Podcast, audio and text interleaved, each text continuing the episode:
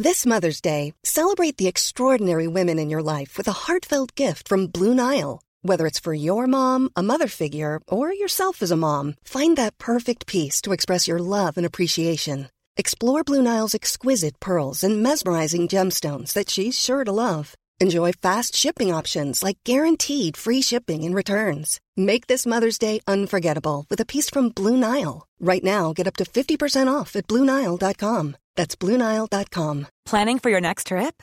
Elevate your travel style with Quince. Quince has all the jet setting essentials you'll want for your next getaway, like European linen, premium luggage options, buttery soft Italian leather bags, and so much more. And is all priced at 50 to 80% less than similar brands. Plus, Quince only works with factories that use safe and ethical manufacturing practices. Pack your bags with high-quality essentials you'll be wearing for vacations to come with Quince. Go to quince.com slash pack for free shipping and 365-day returns. This is the Cork Today replay on C103 as we kick off a bank holiday weekend here on uh, C103. Welcome you along. And let me start actually by setting the agenda by some of our listeners with issues that some of our listeners uh, want to talk about and highlight on the programme today, including uh, a message in from Jenny, who is shocked by the latest attack on an artwork by climate change activists. And Jenny is pondering this morning what are they hoping to achieve by, by attacking some of the world's most famous pieces of art. And I suppose what they are trying to achieve, they certainly are achieving, and that's publicity. Because I take it again yesterday when uh, what is probably one of the most recognisable pieces of artwork, The Girl with the Pearl Earring by the Dutch artist Vermeer, was the latest to be targeted yesterday. Eco protesters uh, yesterday, uh, tr- well, one tried to glue his shaven head to the glass protecting the portrait in the uh, Netherlands. And again, they were wearing the t shirts uh, saying, just stop uh, oil. And uh, there was a number, obviously, of art lovers in the museum at the time, and there was uh, the there was groans and heckles from the very unimpressed uh, onlookers who were trying to drown out drown out the protesters, who uh, by telling them to shut up, and they were speaking about the need for environmental action. Now, it was a slightly different to some of the other protests we've seen of late, in that the protester got out the super glue and was pouring it on the side of his head, and I don't know whether it was his ear he was trying to glue on to the glass. I wasn't too sure. And then the guy that was with him opened up a tin of chopped tomatoes and poured the tin of chopped tomatoes over the protester's head as the protester was trying to glue himself to the, the painting. So I wasn't sure whether the tomatoes, because in previous attacks, that's what's happened. They'll have whatever it is, uh, tin of custard, or was there mashed potato used uh, in, an, in, in another in a tin of tomato soup, and they pour that over the throw that onto the the painting, and then they glue themselves. Usually, their hand they'll glue to the wall beside the painting, and then they'll start talking about their the environmental action and, and why they want the world uh, to stop uh, using oil. So I was a bit confused by the crowd yesterday in the uh, Netherlands, and of course, I think it started out with the the, the, the tomato soup on the Van Gogh sunflowers. That was earlier in the month. Uh, so Jenny's just wondering what they're hoping to achieve. Well, I suppose publicity more than anything, because certainly yesterday, again, when the artwork was attacked yesterday in the Netherlands. I take it every single news service worldwide again we're picking up on it, and that's really what they're trying to do. They're trying to get a bit of publicity for their uh, campaign to just stop uh, oil but of course, tied into all of this is the junior minister, Ossian Smyth, who is a Green Party uh, minister. Now, it is looking like yesterday he was backtracking slightly over comments that he had made and comments that he had made that appeared to be supporting the protesters who are attacking what are priceless paintings. The only thing is, all of these paintings are behind glass, so none of them, thankfully, have been damaged. But the junior minister, Ossian Smyth, he was speaking speaking at the special sitting of the Oireachtas Climate Change Committee in the Senate. And the Green Junior Minister says that when he sees people throwing tins of beans or tins of tomatoes at paintings with glass on them or whatever, he says, he said, that's a really effective thing to do because it draws attention. He said he understood young people's impatience with the slow pace of work in the Dáil. And then he went on in his speech to point to speeches by the wonderful David Attenborough and Greta Thunberg, and he used those as examples of activists using powerful words to bring attention to climate issues. But members of the art world really took him to task because it did look like uh, he was saying, Look what these people are doing. I understand why they're doing it, and it was an effective thing to do. Um, and people felt that what he was saying was actually encouraging maybe some Irish climate climate activists uh, to do the same thing. So uh, there was this huge backlash, obviously, from the art world and art lovers. So following the backlash, he had, I mean, to me, he certainly is backtracking. And he's now saying that he wasn't suggesting in that speech to the Oireachtas that anyone should follow the example of the art vandals. And I quote, he said, During my speech, I referenced how artwork, which was covered in glass, had food, food thrown over it by climate activists. While the action undeniably generated debate around climate change, I am in no way advocating that anyone else uh, should follow this lead. So there is a bit of backtracking uh, going on there. But of course, as a number of other people pointed out, these are, you know, climate uh, activists. And in all cases, they're wasting food. And with food poverty and with famine and with people starving around the world, is it not also a waste of food? So anyway, uh, Jenny is wondering people's thoughts on the art, uh, the, the latest gallery stunt with the eco protesters, as I say, attacking it's the girl, that gorgeous painting of the girl with the pearl earring. Your thoughts welcomed on that. John Paul taking calls 0818 103 103. And then an email into patricia at c103.ie from uh, Frank that reads, it's a really well put together email. Frank says, uh, Patricia, on Tuesday morning last, I woke and found myself checking the calendar, just in case I'd been in a very, very deep sleep for many, many months and returned to the land of the living on April 1st, Fool's Day. After some time, I discovered to my relief that I hadn't been in the land of Nod. It was, as it should be, October the 25th. And no, it wasn't April Fool's Day, but it could have been. I read it over and over again to ensure that what I was reading was correct.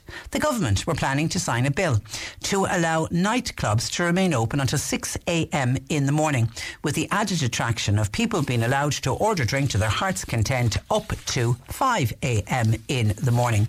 I continued to ask myself over and over again what government in their right minds, a government that claims to look after the welfare of its citizens, would agree to such an irresponsible decision. We are sick to the teeth of all this Leinster House waffle about acting on alcohol abuse, sexual assaults, domestic abuse, and violence on our streets.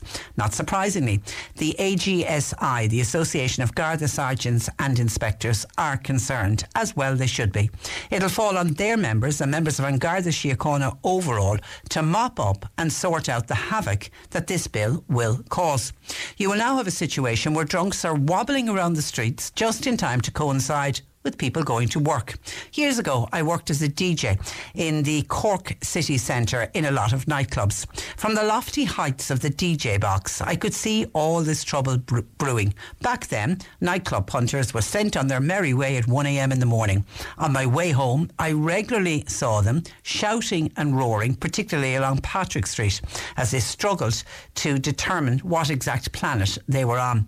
During the week, we also heard that the spiking of drinks was on the increase and completely underreported. This despicable act was usually the, the prelude to sexual assaults, we are told by those who should know.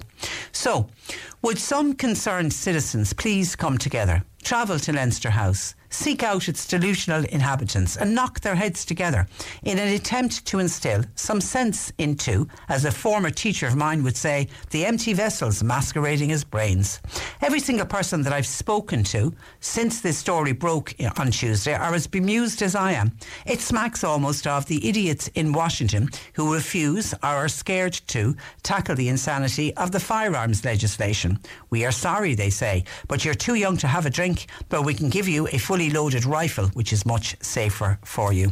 Kind regards, and that's Frank, one of our listeners. Well done, a, a very well uh, put together email. And I think Frank makes a lot of points. In fairness, some of our listeners have been making uh, during the week that it is is it going to lead to more drinking? Now, some people within the industry says it won't. That what it will do is that people are allowed to stay out longer. They'll space out their drinking. That's the theory behind it. But there will always be people who are going to drink too much and who are going to fall out onto the streets and get into all kinds of mischief and all kinds of nuisance and will get involved in antisocial behaviour. But uh, Frank, it does look like you know it. It's while it's gone past the cabinet, it hasn't gone through legislation yet, and we we found out during the week that it's not going to be until at least next summer before the legislation is put in place. And I imagine there's going to be a lot of arguments and a lot of debates between now and then.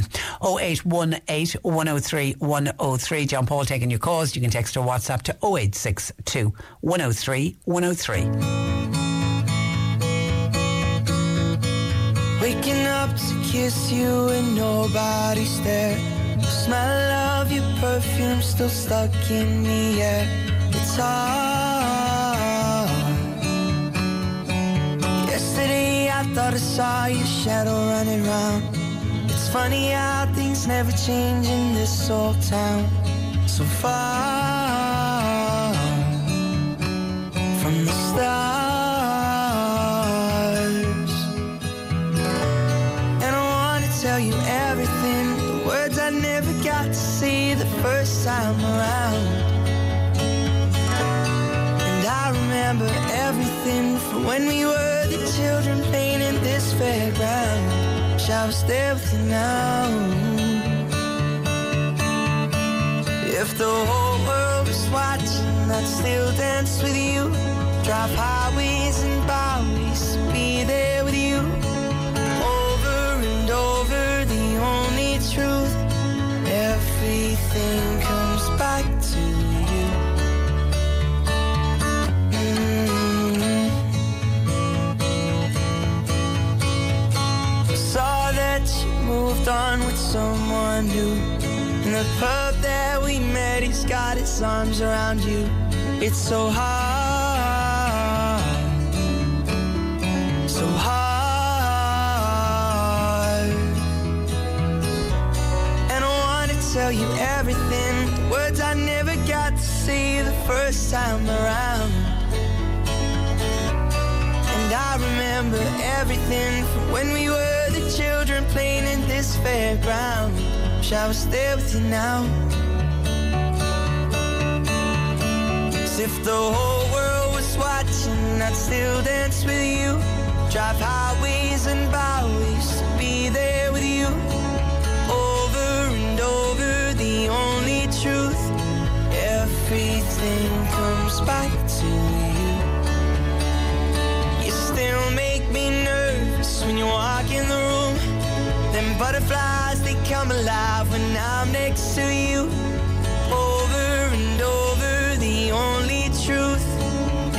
Everything comes back to you. Mm.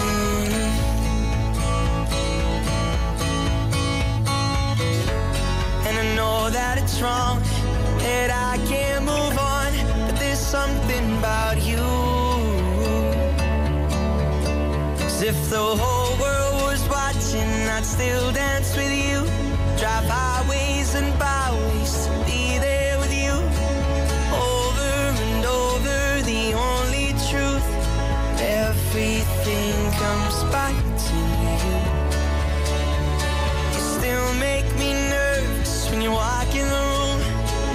Butterflies, they come alive when I'm next to you. Over and over, the only truth. Everything comes back to you. Mm. Everything comes back to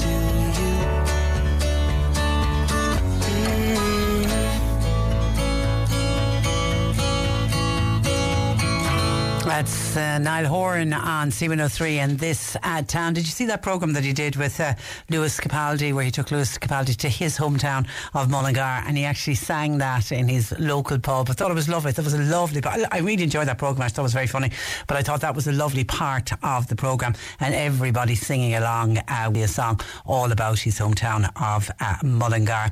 Now, Mary was on when I mentioned about the attacks on the art uh, work and says, uh, Thank you so much for highlighting uh, this when you're on about paintings being attacked. Only last week we had a Van Gogh uh, attacked, and this week it was the girl with the pearl uh, earring. Uh, these attention seeking people need to be stopped. I suppose the only good side from the from the art world point of view because many of these are absolutely priceless uh, paintings. They are in the, the the main. I think they all probably are behind glass. So the actual paintings themselves is not being damaged. But where is it going to end, uh, Mary? I, I simply don't know. Thank you for your WhatsApp to 0862 103 103. And I forgot to say when I was saying we're kicking off a bank holiday weekend, jazz weekend, and everybody looking forward to the weekend. Today is also the final day for the C103's Free Fuel Friday. We've been running this right throughout the month of October and we've had lots of fun with it where we've been giving away vouchers worth 100 euro. It is a fuel voucher with East Cork Oil. They serve Cork City and County and across Munster and you can actually check out their locations uh, by going to your local oil company uh, .ie. Now, as we have done, and I heard Ken doing this morning, Ken had a wonderful winner the, this morning, uh, a mother who was up and down. I think she's banned him heading to CUH constantly because she's recently had twins and the twins are still in hospital. So you can imagine how much the fuel costs of that particular family uh, is going up and down. So she was really, really a worthy winner. We have a star in the car for you. Just take a listen. Uh, you don't text or WhatsApp us yet. I'll be asking you to do it a little bit later on, but to just give you an idea of who is today's star in the car. Take a listen. You know, making TV shows is, is great fun, but it's, it's very much kind of a team thing. Okay, now that I hear it, I heard that the first time. I went, oh, and then I had to hear it a second time. You know, making TV shows is, is great fun, but it's, it's very much kind of a team thing. Yeah, and he does make uh, very funny uh, TV shows. Okay, hold off on that if you think you know who that well known star is. He is our star in the car for today. And by identifying him later on on the programme, you could be winning a 100 euro fuel voucher. You can use it to fill up your tank, you can use it for your home heating oil, thanks to our good friends at East Cork uh, Oil. Always local, only on C103. Cork today on C103. With Corrigan Insurance's Macroom, now part of McCarthy Insurance Group. For motor, home, business, farm, life and health insurance. See MIG.ie. Now, a Cork student is urging owners of imported Japanese cars to invest in a steering lock or other anti theft devices after her own car was unfortunately stolen and then completely destroyed. Vika Fleming joins me to share her own story this morning. Good morning, Javika. Hi, good morning. And uh, thank you for joining us. Okay, I suppose take us back. When did you discover that your car had been stolen? So I parked it up on Saturday night um, around five five o'clock. Um, I came out the next morning, then around half twelve, just after midday, and it was it was gone. Um, there was no glass or anything on the floor, so I had no idea where it gone. It like it was just vanished. Um, I had a quick look around, couldn't find anything, um, and then we found the barrels for the ignition on the grass, and I suppose that's when we kind of realised that it was gone. That it had been stolen, and you That had it- you yeah. had it locked, and they didn't have your keys or anything like that. Now you had a smart tag in the Yeah. car. Yeah, so what it is is just it pings off other Samsung devices um, to give kind of like a location of where the tag is. Okay. So I suppose I realised that I had it in the glove box. I remembered, so I was like, "Thank God, I'll have a quick look at that." Um, and I, you were actually able to look at the location history and I saw that it had gone through like town, out to Ballinlough, down to Carrigaline, back into the city, and then it was last kind of known location was Brown Patrick's Quay at about 4 a.m. And then it was obviously later driven up to Kilcully to be burned out. Okay, so four, and were you able to work out what time it, it had been stolen at? I think so. Yeah, it looked like it like started moving from the location I parked it in at around half twelve, uh, just after mid uh, midnight. And and the last time you reckon it was it was moving was four a.m. So they went on a bit of a, a, a right jolly in it, didn't they? Yeah, yeah, and like to be honest, there was only about half a tank of petrol in it as well. So I was like, oh, they couldn't have gone far, but they went for a good ride in it. And then how? At what point did you find out that it had been destroyed? Um, it wasn't until the next day. Um, it wasn't until the next day I got a call from the guards just saying that the car had been located, um, but it had been completely incinerated. So what? They, they must have put petrol into uh, into it and set it on fire. Probably, yeah. Uh, had, have, did, did you get to see it? No, No. Uh, to be honest, I, I don't want to see it. No, It- no, no, It's no, too no. much at the moment. Ah, okay. Now, uh, this is the sting in the tail, uh, and this is this is your word of warning. It was a Japanese import. import. It's it's a Toyota Vitz. I wasn't aware of this. Are they easier to steal than other cars? Um, well, so I was kind of informed that it lacked the immobiliser um, because I think by European law, the cars in Europe have to have them. But the Japanese imports, they don't because car theft over there isn't really a thing. Um, so when you get the Japanese imports, they're not fit with the like the immobilizers and all the security features that the European cars have. So when I was talking to the guards, you know, I, I had no idea that it was that important. I didn't even realise that a mobiliser was a thing, you know? And there are a lot of Japanese imports in this country. Yeah, you see them everywhere. Like even just walking around now, like I've at least spotted like five or six just within maybe an hour or so. You know, they're everywhere because they're they're good price, good cars. Um, but people, I don't think, are aware that they lack these security features. So I couldn't emphasise it enough. Get a good steering lock. Anything you can do just to protect your car, just to deter anyone from it. Yeah, and the thing is, they they break in, and because these are easy, easy without the immobiliser, they're easier to start. Whereas when they look into your car, the good old fashioned steering locks that were certainly very popular in the 80s and 90s, um, and you can see that there's a steering lock on, and they're going to they'll move on to another car because that's just uh, they won't be able to remove it. Yeah, yeah, just anything just to, you know, I suppose protect yourself in any shape or form. And you're without a car. How long? When did you buy the car? I only bought it back in January after passing my test in December. So it was my first car, um, and I've only had it for 10 months, and now it's gone. And I'm assu- uh, and I'm assuming as a student, uh, Vika, you didn't have the cash in the bank to go out and buy the car in January. Did you take a loan? Yeah, I took out a loan for it. Um, I'll be paying that off now for the next while. Um, but now, you know, I'm paying off the loan still, but I just know how to. What are your it. What are your insurance companies saying to you? Um, at the moment, anyway, it's just being investigated. Okay. Just they have to do all the paperwork. Um, I'm just waiting for them now, just to get back to me to figure out what my next step is. You fu- are you fully comprehensive, Yeah, thank God. and that would have been for a, a first driver for your for your first license. That would have been expensive, was it? Yeah, it, it definitely was, you know, and I paid that off monthly as well. So that on top of the loan and then obviously servicing and everything, like it is a lot of money. But for me, it was worth it because I have to do, like, I have to have the car for my masters. That's so. What are you doing a masters in? Um, I'm doing primary school teaching. Oh God, and we need you so badly. We need you so badly. Yeah. Um, and you need the car to get in and out. Uh, get in and out to college, is it? Yeah, like it's just there's like some classes and stuff like that um, that are like on site. So I'd have to go and travel for those. But without the car, it'd be a lot harder and way more time consuming. So, how have you been coping? All, what did you do all week? Um, well, thankfully, I had nothing this week. Okay. It's going to be next week now that um, that it could get a little bit tricky. Ah, it's just it's it's really a soul destroying. It's it's it's it is shocking. And the, and obviously, I know you reported to, to the Gardaí. Did they give you any sense of hope that they might be able to catch the thief or the thieves? I'm, I'm assuming there was more than one got into the car. Yeah, like it seems like it's maybe just a very small few groups of them.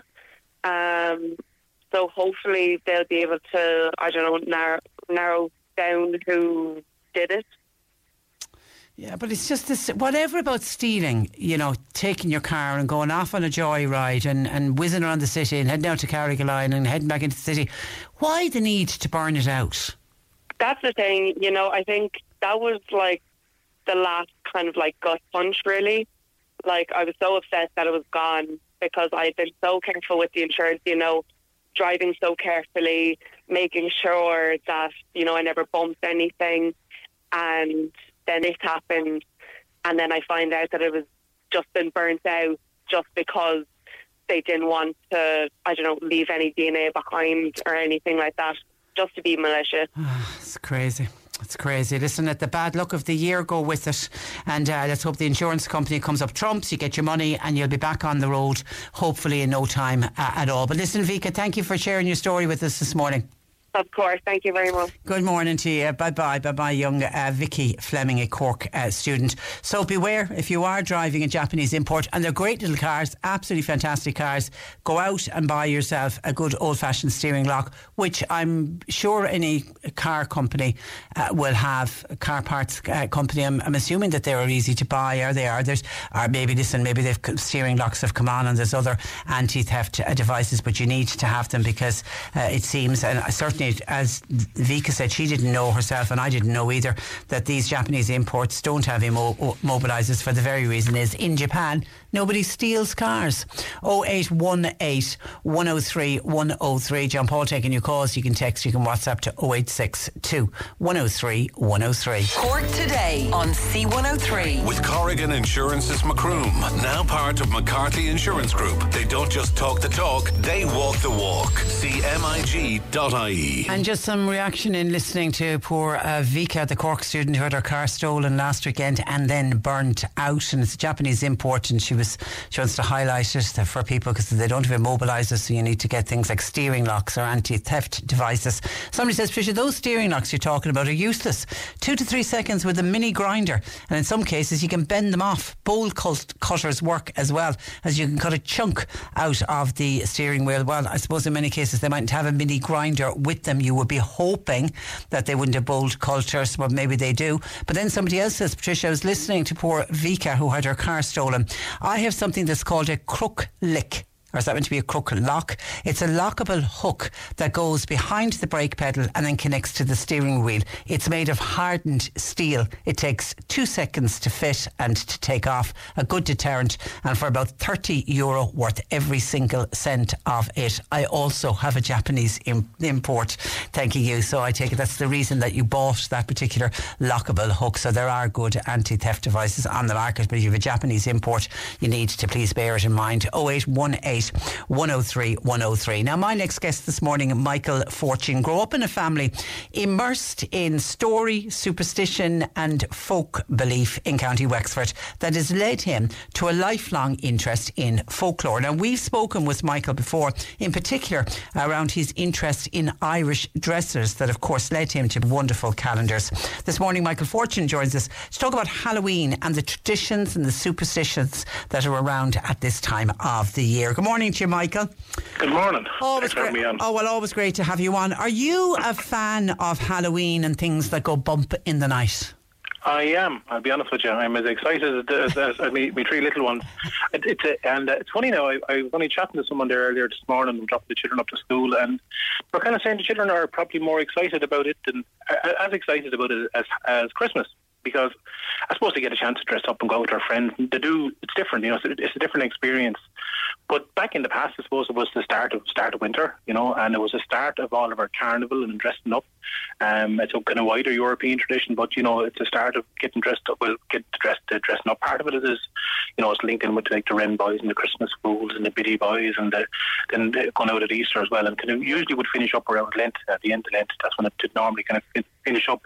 And I suppose it made perfect sense because we were entertaining ourselves in the depths of winter. You know, you look out now, for a Stark at eight o'clock in the morning, Yeah, Stark at yeah. whatever it is. So Yeah. we needed some, something to give us a lift. You know, So, so, you know, so, so the dressing up has been there for for many many years. But the the, the trick or treating that the children do, going door to door, is that something we just took from America? Yeah, well, yeah, it, we did in, in in a way, right? The dressing up part of it wasn't as widespread. Funny, I was looking at like a 1940s map the other day, and it's just very strong in Leinster, strong in Cork, Waterford as well, and, and scattering along the west coast.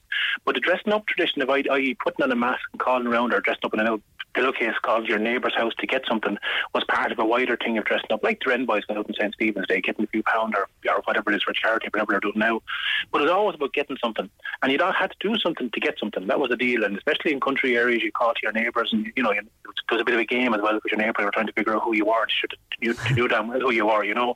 But the, the, the so the, I always kind of the, the, the experience in, in, in rural communities is very different than the towns and cities, and it has been, you know, because I suppose like I live in rural County Wexford, and probably some of your listeners as well in rural Cork, it's different because you can call to your neighbours, and your neighbours are half expecting you, and you know it's different in the, the towns because you're, you know, you can't invite half the parish into Yeah, give yeah. monkey nut, give monkey nuts. So, but the idea of you know that that import definitely of, but the, the, idea of calling and getting something was was here. It was always here. That's part of the Wren boy stuff. But now I suppose the idea of just young ones knocking on your door and just asking for something um, is, is, is, is is new. You know, because in the past you'd have to do something. No one Yeah. would give you anything. You'd Yeah, yeah. I mean, I, I mean, I even remember as a child when, when we when we went, we didn't call it trick or treating, but uh, we used to have to sing. We used to. Yeah. you, you earned the few uh, the few peanuts that you got. And talking of the peanuts and the monkey nuts, what, what are the foods that are attached to the, to this time of year? Yeah, well, see, it's it's a harvest festival, and it basically so whatever nuts and fruit were out there on the ditches still. So you'd be talking in the past was hazelnuts and apples and pears, whatever you would have had growing naturally. And the funny thing is, anyway, all up and down every part of the country, there was always first November or, or, or Halloween night or November's night. They always called it. You were always warned never to eat uh, a blackberry off the ditch. They'd probably be gone by that stage, but the sloes or the, anything on the ditches, they said that the puka was out that night or the fairy was, fairies were out and they were after doing their business on them. So some of them wouldn't be polite as that now. But that was it. But you know, it made sense because then you know, okay, right, that's that date, that's the cut-off date. I won't eat them then. Um, and that was that was another thing as well because we feasted. Um, also simple things as well. Like we used to uh, colcannon. Call cannon was a, in our house was always a big pot of colcannon thrown on Halloween night. I'd still do it. Um, again, Now, what's, what, what's called cannon to you? now, here's a, start a regional row. Yeah. In Wexford, we had right it was a one pot job, so we had onions. There was no spring onions or scallions back then in, in the middle of November, in the middle of end of October. So it was onions, spuds, cabbage. We didn't have kale, and in Wexford we always put a parsnip in. And the parsnip, and then we little tiny drop of water, boil it up, mashed up with butter and salt, and then we'd slip in, um, we'd slip in a kind in. It was always a kind slipped into the into, into the call cannon then as well, like a like a barn brack. How would you? What was yours? Eh? Uh, uh, yeah, ours was the, the raw onions um, and the cabbage. It wouldn't have been kale, but it was all all mashed up. No, we didn't put coin. We didn't put coins into it. Maybe we weren't. Maybe we didn't have the money. But the co- but, but the but the and, and I mentioned this earlier when, when I knew you were coming on. The the barn brack and all the bits and pieces in the barn brack. Yeah, the same thing again, and I'll even just stop you before I mention them. Isn't it lovely the way you said barn brack? And I'd say barn brack, and some people say a brack. But nowadays people tell it they're barn brack. So that's one of the, one, that's one of the great regional. Yeah, one you of the see. I always thought it was barn. I thought it was an M, but it's an N. It's barn brack. Brack, yeah, yeah, it's a bit, Yeah. a bit, a bit of both. Yeah, Yeah. yeah. But, and then brackets from, uh, yeah, bra- brackets from the, from the, from the Irish. But the, the was sorry, the barring is from the Irish, from from, from bread. Barn, barring is um, you get it in Welsh and you get it in Breton as well for barra for bread. But anyway, that's neither here nor there. Come here to me. What is here or there? Or is the, you should nowadays you go to the shop and you buy one, Yeah. and you get a ring in it, which is you know, should we all want to get married? That's the that's the that's the end game, you know. But you probably remember as well in the past, people would put maybe a little piece of pea in it, or a piece of a cloth, or And, bit of money. and, and, and the one we discussed earlier, the stick. And if you got the stick, if you got the stick, you'd beat. And it was you'd beat your wife. It wasn't that you'd beat your husband. No, it was, it was, uh, come here to me. It, it, it, they really do show you of the times they were from. I- I was only having this conversation with someone the other day, and we said the exact same. And one thing as well, as well, was uh, there was a game called a plate game, and it was similar to me. Crack again. You blindfold a child, spin them around. You have maybe three or four or five plates in front of them with water on them, a stick, a ring, and you know.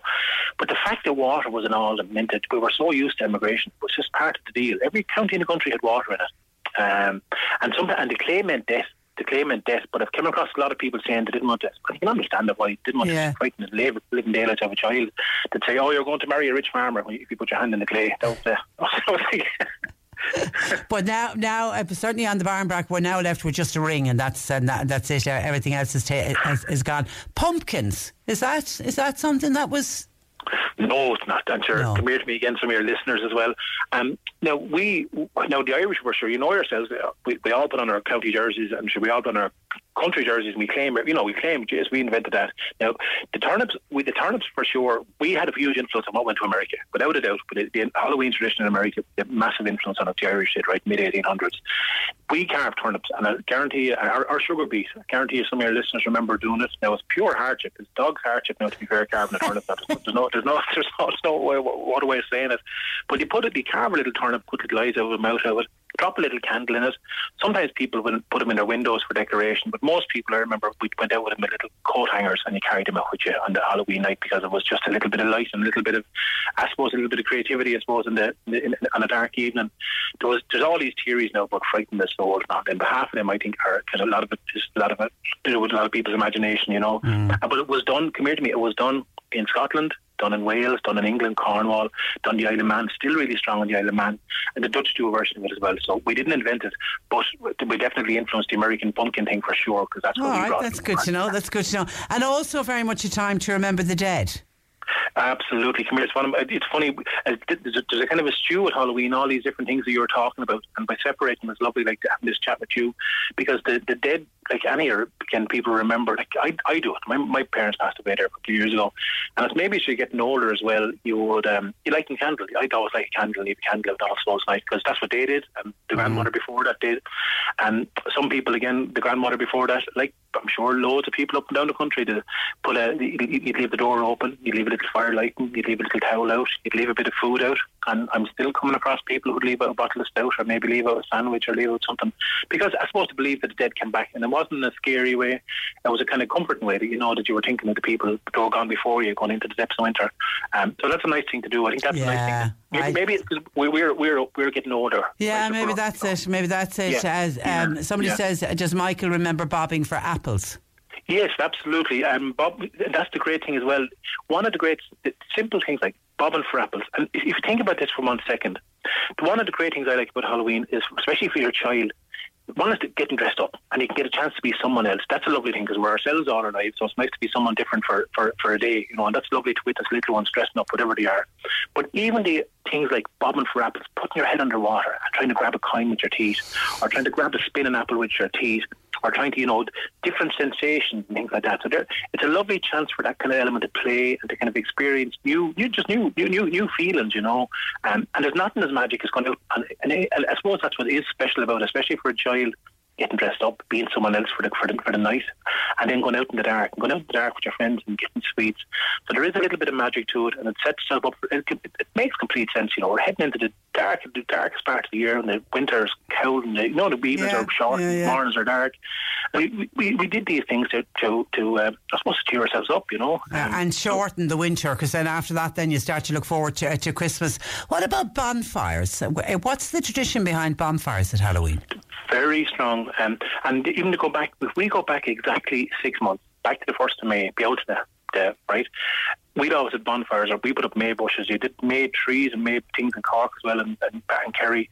Um, so you marked the month of May, and then exactly six months we marked it going into, into the winter. So um, fire was always important. Now at home, bonfires are really important. I don't know in Cork. I, I think sure you look at Cork and St. St. John's Eve or St. John's Eve is bonfire tradition. Yeah, there. yeah, yeah, huge. Yeah. So the, Yeah. the bonfire tradition is huge, you know, it, it is. I'd even come across, I'd go to Newfoundland a good bit, and there would have been people from East Cork there as well. And it'd be um, lighting. Um, they would have always bonfires again brought out. You know, nothing to do with Guy Fawkes. It was just much much older than that. And um, people would have little kind of torches. You'd see like you'd see them still in for same uh, or, or, or on, might have them when they're doing night sometimes at nighttime processions. Little um, lit, lit torches, you know, up in the air. The fire was always important. You know, I suppose I'd, I'd I, you know, you can only speculate as to why, you know, but I think we always mark those important dates with fires, you know. Yeah, and I know certainly in a lot of rural areas across Cork, if, a, if, a, if the parish team might win a county yeah. final or something, when the team is exactly. coming back and the fires are lit at all the crossroads, and, and there's something lovely about it. Listen, it's always a pleasure uh, to speak with you, Michael. As I mentioned in the introduction, I first started speaking to you a couple of years ago uh, with the dressers, and you've had phenomenal success with your calendars for the last two years, and I'm told you're bringing out a 2023 one. I do, and I have it right in front of me. Have I actually you? got it print. I, I got it printed down. Uh, as funny as I got it printed, and again, thanks for yourself for helping me support it. It's a, it's called the Irish Dresser and Folklore Calendar, and basically it's photographs of dressers in people's homes and the stories. They're the main lead image, and then each month then there's a scattering of about 140 folklore dates. So all Irish folklore dates, dates, things did, little verses about the weather, little verses about each month, and um, they're available. Um, they're available in Gaddydove down in, in down, down in Cork. It's only Cork Physical Centre. Uh, and but then you can get them online at the dresserproject.ie, the dresserproject.ie. They're 15 euros, which includes postage and packaging, and they're printed in Ireland now. They're printed in Kerry now, so you have to choose okay, that. Okay, we'll, we'll allow that. We'll allow that. yeah, so keep All right. the country as well. So, so the, so the, e- the email again is the the, the, the dresser project the dresserproject.ie and, and you can order them and it'll be shipped to you next day. Okay, well done, well done. Good luck with it. They're always they're they're gorgeous calendars and you put so much work into them. Pleasure as always to talk to you, Michael. Enjoy Halloween. I will do it. Uh, yeah, exactly. I'm on you, you, you do the same. Thanks a million. Bye bye. Bye bye. That is uh, folklorist um, Michael Fortune, lovely, lovely man from uh, County Wexford. As I say, we regularly have him on uh, during uh, during the year, and it, it's always so. He's just he's a fascinating guy. Somebody says on trick or treating, the owner of the house must give give sweets, or if not, they get a trick. And sometimes that trick can be a good egging, and nobody, but nobody wants that. You're listening to Cork Today on replay. Phone and text lines are currently closed. Let me look at some of your thoughts and comments coming in. This is coming by email, and Joe is wondering is he on his own or are other people having the same problem? Now, I know we've heard this is to do with trying to get in to see a GP, physical access. This is somebody who has a GP. Now, I know that there's an issue with people who move to an area trying to register with a GP, and most GP practices are full. That's a completely separate issue. But this is somebody who has a GP, probably with the same GP practice for many, many years. But since COVID, it's a lot of people are finding it hard to actually get an appointment to go in and sit in the office and sit across a desk from a doctor. And that's the dilemma Joe finds himself in. And he emails to say, Patricia, I had a serious enough motor car accident about five weeks ago. Now, fortunately, everybody involved walked away. I myself was the only one who had any physical injuries from the crash. Uh, nothing broken, but I've got serious tendon ligament and muscle damage. But it was all very traumatic when it happened and particularly since when I realised there was three small boys in the other car. My problem is trying to get access to my GP. I tried, for example, to make an appointment last week, but it was only spoken to over the phone. I explained I'm having difficulty sleeping at night both with pain but also just thinking about the accident and reliving the accident, going over the accident uh, in my mind. I was told to collect a prescription from my local chemist and I was given a prescription for sleeping tablets and for painkillers. Now, I did so reluctantly, but I really don't want to get addicted to either. So I decided again to ring my GP yesterday, asking please for an appointment for the very same uh, issues and problems. I just need to talk to him. I'm told now that I can't be seen until Thursday Thursday of next week. I think this is a disgrace, uh, and I want you to put it out over the radio today, please. And my question to other listeners are many other people having problem accessing and actually getting in to see a GP and what do you have to do and what lengths do you have to go to for Joe to actually get in and wants to physically sit across from the desk and speak to his uh, doctor. If you have advice for uh, Joe, as I say, we, we, we do every now and again hear from listeners who get very frustrated about trying to get in to see their GP and we've heard that, that they'll speak to somebody over the phone and in, in a lot of cases, that actual consultation is fine. If you know you ring a doctor and a doctor will speak to you over the phone, and they're straight away able to say X and Y is going to sort you out, or I can't give you anything for that, so this is what you need to do you know, and, and, and I take it in the majority of cases that's that it works out okay, it works out for both the patient and it works out for the doctor. But when you really want to get in to see a doctor, and I mean, obviously, if you need if bloods need to be taken, I'm not saying that's going to be the case with Joe. You physically have to go in, and in that case, it's usually the practice nurse. But are others having problem actually getting in to get an appointment to get in to see their GP?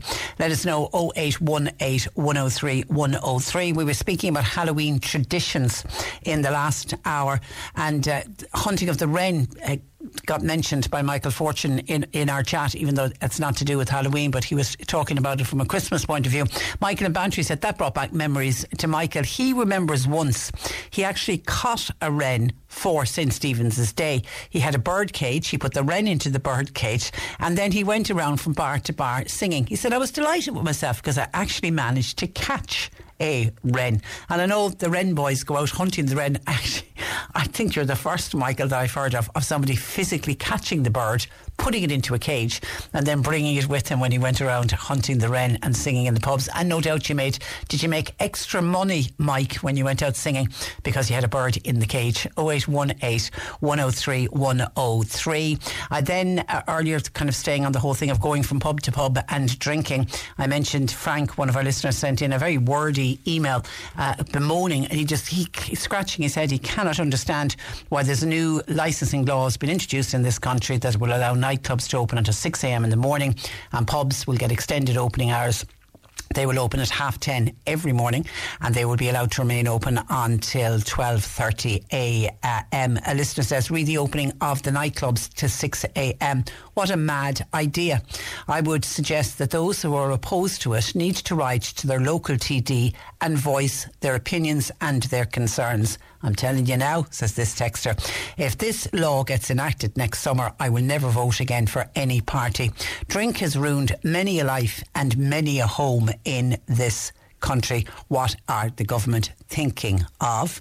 And someone else says, if, if and when this new law, this is Margaret, if and when this new law uh, comes uh, in, uh, what is it going to do for rural pubs, small rural pubs? Surely it will close us down, says Margaret, obviously, who is a, in a rural uh, pub.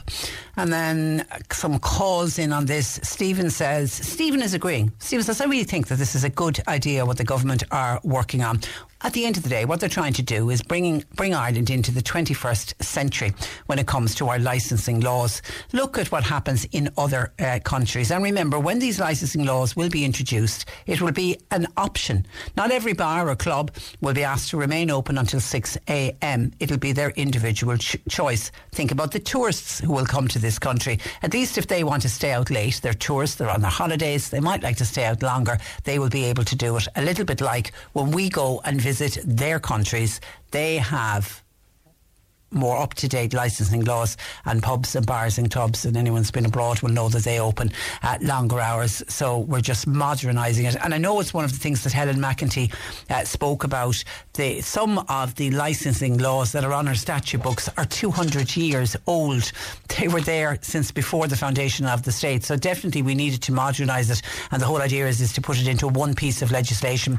I think was was she saying that there's a hundred different pieces of legislation that govern the licensing laws So to bring them all in together, and of course what we've spoken about, it's it's trying to uh, re-inject some finances, I suppose, into that uh, the, the late night economy, and that the late night economy has kind of died over the years. In the last twenty years, we've lost so many of our nightclubs, and we don't really have a late night economy.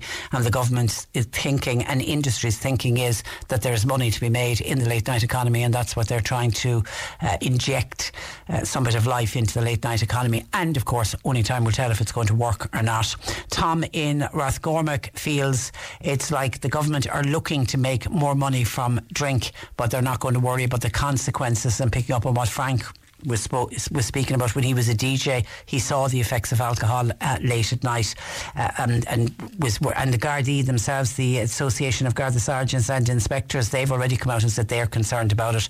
So the the idea is the government make the rules, but they they're not going to be there to, to pick up the pieces of the consequences. 0818 103 103. And then I got this text in from a listener saying, Trish, can you believe that they've stopped the Christmas bonus for the working family payment? My God, the reason we get this is because we are in low paid jobs. Do the government not feel that we should be entitled to this bit of a bonus? Things seem to be getting worse. So I did a quick check, and actually, thank you to the listener who sent me on a link and it's to do with the announcement of this year's Christmas bonus. And they're going to give the Christmas bonus out earlier this year. And payments are expected to be made on the week starting the 5th of December, which I'm assuming is uh, a Monday. And the Christmas bonus, similar to the Christmas bonus of previous uh, years, will be 100% of your normal weekly payment to long term social welfare payment. And the minimum payment set is at 20 euro. However, it says there are four groups excluded from the Christmas Christmas bonus. And this listener is right. They include family income supplement or working family payment. Now, we've already discussed illness benefit as well as a maternity benefit. And we already discussed that the, the illness, people on illness benefit never received the Christmas uh, bonus. And the reason for it is they deem it a short term payment. And I'm assuming it's the same for uh, maternity benefit. So for that reason, they don't pay out the Christmas bonus.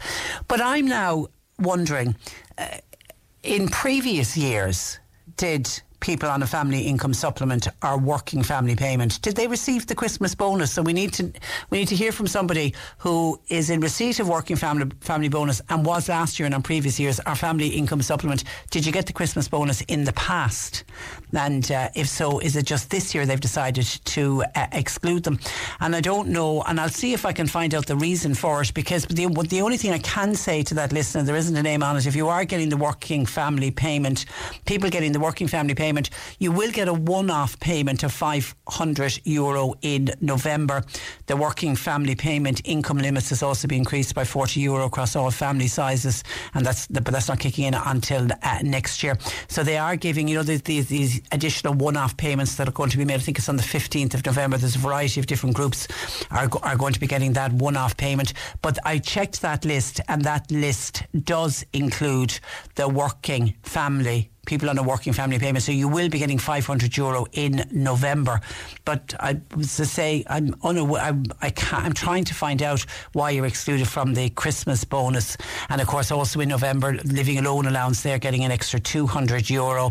People on disability and certain illness payments, the illness payments being invalidity pension and blind pension, they're also getting a 500 euro one off payment. That's in uh, November as well. And carers on care Carer Support Grant will get a one off payment of 500 euro and domiciliary carers uh, getting an increase uh, as well. Anyway, uh, well, I'll see if I can find out. But in the meantime, if anybody can let us know uh, if you were on a working family payment in the past, did you receive the, the bonus, the Christmas bonus on other years? And then because I don't know if it was the case that was never paid out at Christmas. So if anyone can let us know, please, please do. 0818 103 103. And uh, yesterday, remember we had the chat about the lack of outdoor staff in Cork County Council and how there's been a decrease in outdoor staff over the last, uh, tw- mm, was it 12 years? We saw big, big um, decrease in, in numbers. And of course, the knock on effect is there's less maintenance being done in our towns and villages, and everybody was saying, thank God for CE schemes and thank God for the volunteers who work in all of the Tidy Towns groups. And we have such wonderful volunteers who go out religiously every week picking up other people's litter and making areas nice and clean and tidy. And they do some planting work as well. And they really are they are phenomenal phenomenal uh, people. Well Councillor Paul Hayes uh, on Tidy Towns Committee says Patricia would you please wish good luck to all of the Tidy Towns committees who are eagerly awaiting news of this year's winners from the awards ceremony in the RDS following on from your discussion with my council colleague yesterday on the massive reduction of outdoor council staff over recent years. Much of this work is now being done by the voluntary groups and the Tidy Towns committees in particular, which to me is quite unfair, says Councillor Paul Hayes. We are indebted to all those volunteers who work so selfishly in their communities to enhance and beautify our towns and villages. No matter what the results are today, on behalf of the committees, Councillor Paul Hayes says, I just want to say thank you. Live streaming of the award ceremony gets underway at 12 noon for anybody wishing to tune in online. I'll see if, if the phone lines aren't too busy. I'll get John Paul to put up the stream uh, because we'll certainly be flying the flag for Cork just to see how well we do here in Cork. So best of luck to all of the Tidy Towns uh, committees. 0818 103 103. John Paul taking your call. C103 Jobs. Tyre Fisher and general operative wanted for tyres and light servicing. That's in Dunmanway. Call Martin at 087 212 5932. A taste panelist for dairy products is required. You'll need to work four hours per week. They're two two hour sessions. It's based at UCC. Full training will be provided, and you do need to have fluent eh, English. You contact info at srlresearch.com to pick up an application form part-time worker wanted for a dairy farm in the Mallow area. Now, it may suit a student or a semi-retired person. 087 297 9018 and accounts assistant slash bookkeeper is wanted to join an established company in Mallow. You need to five plus years experience. Email your CV to karen.o'brien at osborne.ie. You'll find all the details and more job opportunities by going online now. Just go to c103.ie forward slash jobs for more. This is C103. Cork Today on C103. With Corrigan Insurance's Macroom, now part of McCarthy Insurance Group. Promoter, home, business, farm, life and health insurance. See MIG.ie. Martin McDonagh's new movie, The Banshees of Inisherin, which only opened last Friday, is proving to be a massive hit, hit with both Irish and UK audience. And here at home, it has already surpassed big box office hits like Belfast, Brooklyn, and The Wind That Shakes the Barley in its opening weekend. To chat about the movie, I'm joined by one of its stars, and that's the wonderful John Kenny. Good morning to you, John. Oh God, Patricia, how you? You use the word star now. That's a bit. That's a bit too much. You, you, you, you, you if you blink, if you blink, you'd miss. Yeah, that's not true. You are a star, and you're in. You're in the show. Did, did, did you get a sense, John, when you were filming it, that this was a movie that was special and was going to be a big hit? Uh, yeah, but I suppose I could be described as being a little bit biased because I'm awfully, awfully, awfully. Um, what do I say? I suppose I'm very pro Martin McDonagh. I love so many everything that he's done. Really, you know, um, I'm so bad so that I even I have the plays and I still read the plays. I mean, up you know, there my nighttime reading is is. I don't know how many times I've read The Cripple of Inishmaan because I just love the language in it. I love the characters in it. And the same with all his plays. So the films are exactly the same. So yeah, I mean, I would be biased and sort of say the very minute I read the script, I went, wow, yes, I can. And what I loved about the film was is this film, as opposed to maybe other ones, is probably closer to the stage, any stage play as opposed to the rest of the films. This is close to what could have been a stage play, you know. Mm. And, and, obviously, so, we're not going to give uh, the ending uh, away, but it is uh, a story of a fallout between the yeah. friendship of uh, two men, and and the yeah. story of the of the fall of a friendship of two men is something that's not often featured in plays or movies. No, not really. No, not at all. Not at all. And uh, it's beautifully done and very beautifully handled and you know, I mean, the two men in question are the two, well, the two characters in question, which is Cathal and Pádraic, which is uh, Brendan Gleeson and, and Colin Farrell. I mean, absolutely beautiful, and each to their own, like the musician who is Brendan Gleeson's character, because Brendan is a musician and a brilliant musician, and um, he's uh, his love for traditional music and, and music in general is amazing, you know and uh, Pádraic's character as well. Just the casting is just amazing in it, you know. And of course they've worked together in Bruges, and you know they've all done stuff with Mark before, a lot of stuff. And uh, so there was a great energy and set, I think, really, because even I was saying to someone yesterday, even between when they might be waiting between shoots and that change over cameras or whatever, like we might end up in a small little kind of a, a holding area where they call it a green room, but I wasn't, hmm. you know, it was out in the middle of nowhere, but but Jack as a, a session might start up there when we're waiting around for cameras to be moved, and Brendan would start playing a fiddle, or some one of the young lads that was playing the musician There was one in particular was a brilliant sean-nós dancer would just lash off into a bit of dancing and somebody else would be playing a box. There was a lot of musicians on set. Oh, so, that sounds magical. Oh, it was pure magic because there was an energy even inside the dressing room. Kind of a sense of uh, just a, a pleasure in listening to people play music and a pleasure in watching people dance and everyone had a massive appreciation for it. Everyone got it. Everyone was singing off the same hymn sheet, you know. So there was a lovely energy on the set, you know, and I hope that maybe made its way from the from the from the holding area, as you'd call it, onto the set itself. Yeah. I think it did. Because, because of course, it, it, was filmed on uh, Inishmore and on, on Achill Island. Yes, did, yes. did, did you stay on the islands, or how did that all work? Yeah, yeah, yeah, uh, pretty much. Yeah, I was up there. Well, I was only on set for about a month, you know, so but you were there all the time, you know, which was lovely. You were in that environment, going for.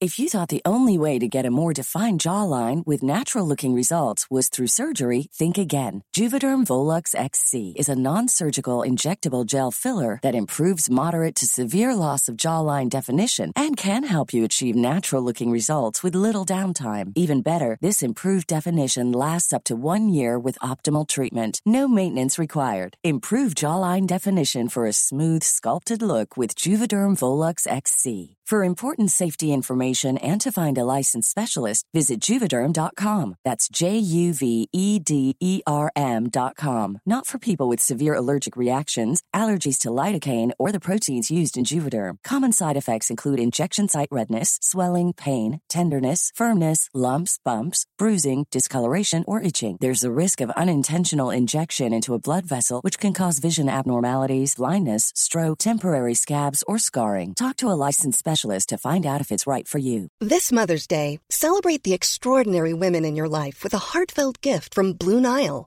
Whether it's for your mom, a mother figure, or yourself as a mom, find that perfect piece to express your love and appreciation. Explore Blue Nile's exquisite pearls and mesmerizing gemstones that she's sure to love. Enjoy fast shipping options like guaranteed free shipping and returns. Make this Mother's Day unforgettable with a piece from Blue Nile. Right now, get up to 50% off at BlueNile.com. That's BlueNile.com. Hey, it's Paige DeSorbo from Giggly Squad. High quality fashion without the price tag? Say hello to Quince. I'm snagging high end essentials like cozy cashmere sweaters, sleek leather jackets, fine jewelry, and so much more. With Quince being 50 to 80% less than similar brands. And they partner with factories that prioritize safe, ethical, and responsible manufacturing. I love that. Luxury quality within reach. Go to quince.com slash style to get free shipping and 365 day returns on your next order. Quince.com slash style. Swim every day when you could, as, as off, you know, if you weren't, you didn't do it in the morning, you did in the evening time or whenever. I remember we were filming into late September, October, and I remember still swimming in the sea in October, you know, it was great. You got good weather for it, did you? We did. We were so Yeah. lucky. Now we had a few stormy, rocky days, all right, but overall it was brilliant.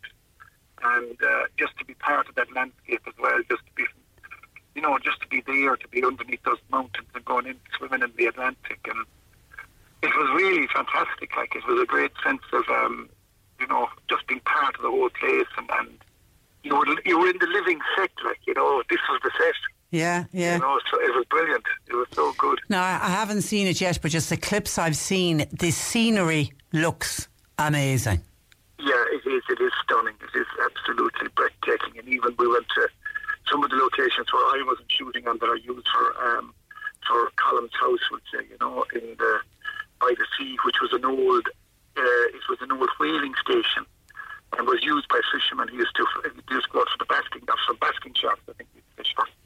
And um, but the setting of it, where to set down, you have to climb nearly this mountain, and then you come to the top, and then you look down, and just looking onto this beautiful beach that's kind of carved out in this horseshoe shaped, and you'd go right down into that again. And the, the drama of the skies and the cliffs and you know the clouds and the seas, everything. I mean, it was like I mean, it's not as if I'm not used to it. I mean, I have spent a fair bit of time up the west of Ireland, but I think really on the film as well, which was brilliant for a, a film of such intensity, we say about the human spirit that it, it there was a huge amount of time, I think, and, and space left as well for to look at the environment from which these two men were coming from, you know. And I think that's quite beautiful. I think it's captured a lot of that. Like, we say, it is, it is equally as important to the film as some of the dialogue. It's when you, you cut and you see this beautiful scene of a rocky uh, field, we say, you know what I mean? Because my grandparents came from the Aran Islands and yes, I would have visited a lot, like, so. uh, Yeah, and, and I imagine, you know, from from the American point of view, th- this is going to do wonders for tourism for, for the Aran Islands and for Achill. Well, sure, we always we think, but I suppose it does. We don't realise there was visit for the Blaskets, and Yeah, yeah. it's awful exposure. It's exposure you can't buy, like, and especially with someone like McDonagh now, who is three billboards and an Oscar for that under his belt, as well as every other film he's done, which has been highly acclaimed and you know up there. So, um, and yes, it's just uh, it's amazing. And then of course all the crew, all the costume designers, Irish, you know, a lot of those. I just I mean, because I'm an old old guy now, and you forget what that the people, all these young technicians, whether they're camera technicians or lighting technicians, carpenters, set builders, all young Irish talent, you know. It's brilliant. amazing to be It's brilliant. it, you It know. really is. Some, somebody wants to know does that pub actually exist? They built it. Did they? They said they didn't get planning permission. Well, they did just to erect a temporary thing. But by God, I tell you, they'll rule the day that they didn't leave them because it was as good as a permanent pub because the floors were flagstone, the bar was authentic. It was the most amazing fest to walk into. It was incredible, and um, that's dismal- that's been demolished. Pity. Yeah, and I think, you know, they could have found a little corner for it and just said there was a bit of history made here one time. And um, because there's probably not a pub left like it on the island anymore. Yeah. And it was actually done, it's a, it's a replica of maybe what was of, a- of a time past, you know. And of course, you, uh, I'm assuming, spend a lot of time in the bar I because did, you. that the church, between that the church. Is that it? Oh, because you and, and of course your your your old sidekick uh, Pat Short. Pat is Pat is the barman, He's the and you're barman, you, you're the best friend, but you're on the other side of the bar, is oh, it? Oh yeah, well, I'm just a fella that's in there every day at 10 o'clock in the morning or. 6, you know, and he doesn't drink, he just sit. He, say I, I could spend the day looking over a pint, like, you know, one of these fellas. But, um, yeah, it's nice because myself and Pat's relationship is like we're nearly joined at the hip, like, Yeah. like yes or no, or three bags full, or whatever you say, so one look, I'll agree with you, or if you don't agree with it, I won't agree with it, and vice versa, you know. So you have this amazing kind of uh, sheepish kind of relationship going on between me and Pat, although we probably don't realise we're following one another around the place. But and then you have this uh, revolution happening in front of your face. in Yeah, front of your bar, yeah, I think that yeah. it's- awfully unsettling to the uh, status quo of the community, like the you know equilibrium of everything that's going on around. You know. Yeah, everyone, because I've heard both Colin and, and Brendan, they- they've done so much press for this movie, both talking about that, that even though it's their friendship is falling asunder, the ripple effects, and, and that would be felt in a small community. Well, absolutely. You know, it's, it is, and it's amazing with McDonagh. He doesn't go painting any big, you know, he paints big brush strokes, and most of them can be outrageous at times. But then there's all these other little amazing. Why is the Civil War going on in the background? Why did he use that as a backdrop to a falling out on the mainland? That these people on this island have probably don't even are barely aware that there's one going on because they get on with their own lives, you know. And then the amazement of this, what are they doing, killing one another out there, you know? Why are they doing this when there's butchery going on under their own nose? And then in some ways, like the Civil War is, what is it? It symbolises a, a falling out between one nation because of lack of conversation. And at the same time, here we have a falling out here in a community that might seem small to some people, but it's actually bigger than the Civil War that's going on in the mainland to them, like, you know? Yeah, yeah. So there's a lot of things going on in it. Like if you were to, and we don't know. I didn't speak to Mark about it. It's only me as, as summarising or drawing my own conclusions from it. And after seeing it, I have to go back and see it again because I want to. Actually, somebody who who did, did go along to see it says uh, you've got to mention the animals in the movie. there's the, there, there's a donkey and there's a dog, isn't it? Yes. And they were superb by all accounts. Well, absolutely, it's amazing. Yeah, and no trickery, no card. These were just smart animals who could do stuff and were trained, you know, and fellas Yeah. knew how to handle them, you know. Yeah. And uh, it is pretty amazing. And uh, they are brilliant. And of course, Colm's character, his affinity with these animals, is, to him is it's just very normal because he just loves animals. There was one scene in it. I'm not sure whether it stayed in the in the film or not, but I think I saw a still of it at one stage when we were in the middle of production. And for me, it just looked for all the world like a nativity scene. Yeah. Because I think there was a cow and there was a donkey, and I think there was another animal in it, and there was a candle lighting, and I think Colm was in it. And I just remember just seeing it. I just it was a still or something of um, somebody had taken, and I said, "But that could be on a Christmas card." Yeah, yeah, Do you know, it, yeah. And it, it evokes this kind of thing as well. This man with this, this man with the animals and the thing with the animals and himself and his compassion and his love for these animals. I mean, it was the final straw when his donkey was killed, although accidentally in some ways by what happened um, with um, whatever. I don't think it was too much. Yeah, no, but quiet now. We, we, won't, we won't go down that route. And now there's talks of um, Oscar uh, nominations uh, for, for the movie. Do, do, do you think it will get the nod for the Oscars? Good, sure. I mean, I'm very bad. I'm not a film buff at all. All right. Thought that would be more, you know, some people are very tuned into what. But all I can say is just look for my own. I mean, I just thought the costumes in this film were. If you were to look at the landscape and then look at the costumes, it's as if the costumes were kind of born out of the landscape in colour and everything else. The reflection of the landscape on the costumes is amazing. I thought that was amazing. Cinematography is amazing. I mean, there's a lot of really good performances in this. I mean, even Sheila Flitton, who plays the Banshee, small little part, but by God, she's just absolutely magic in it. Yeah, and it's, get, and it's getting fantastic reviews. As you say, you went along, you went to one of the premieres, did you?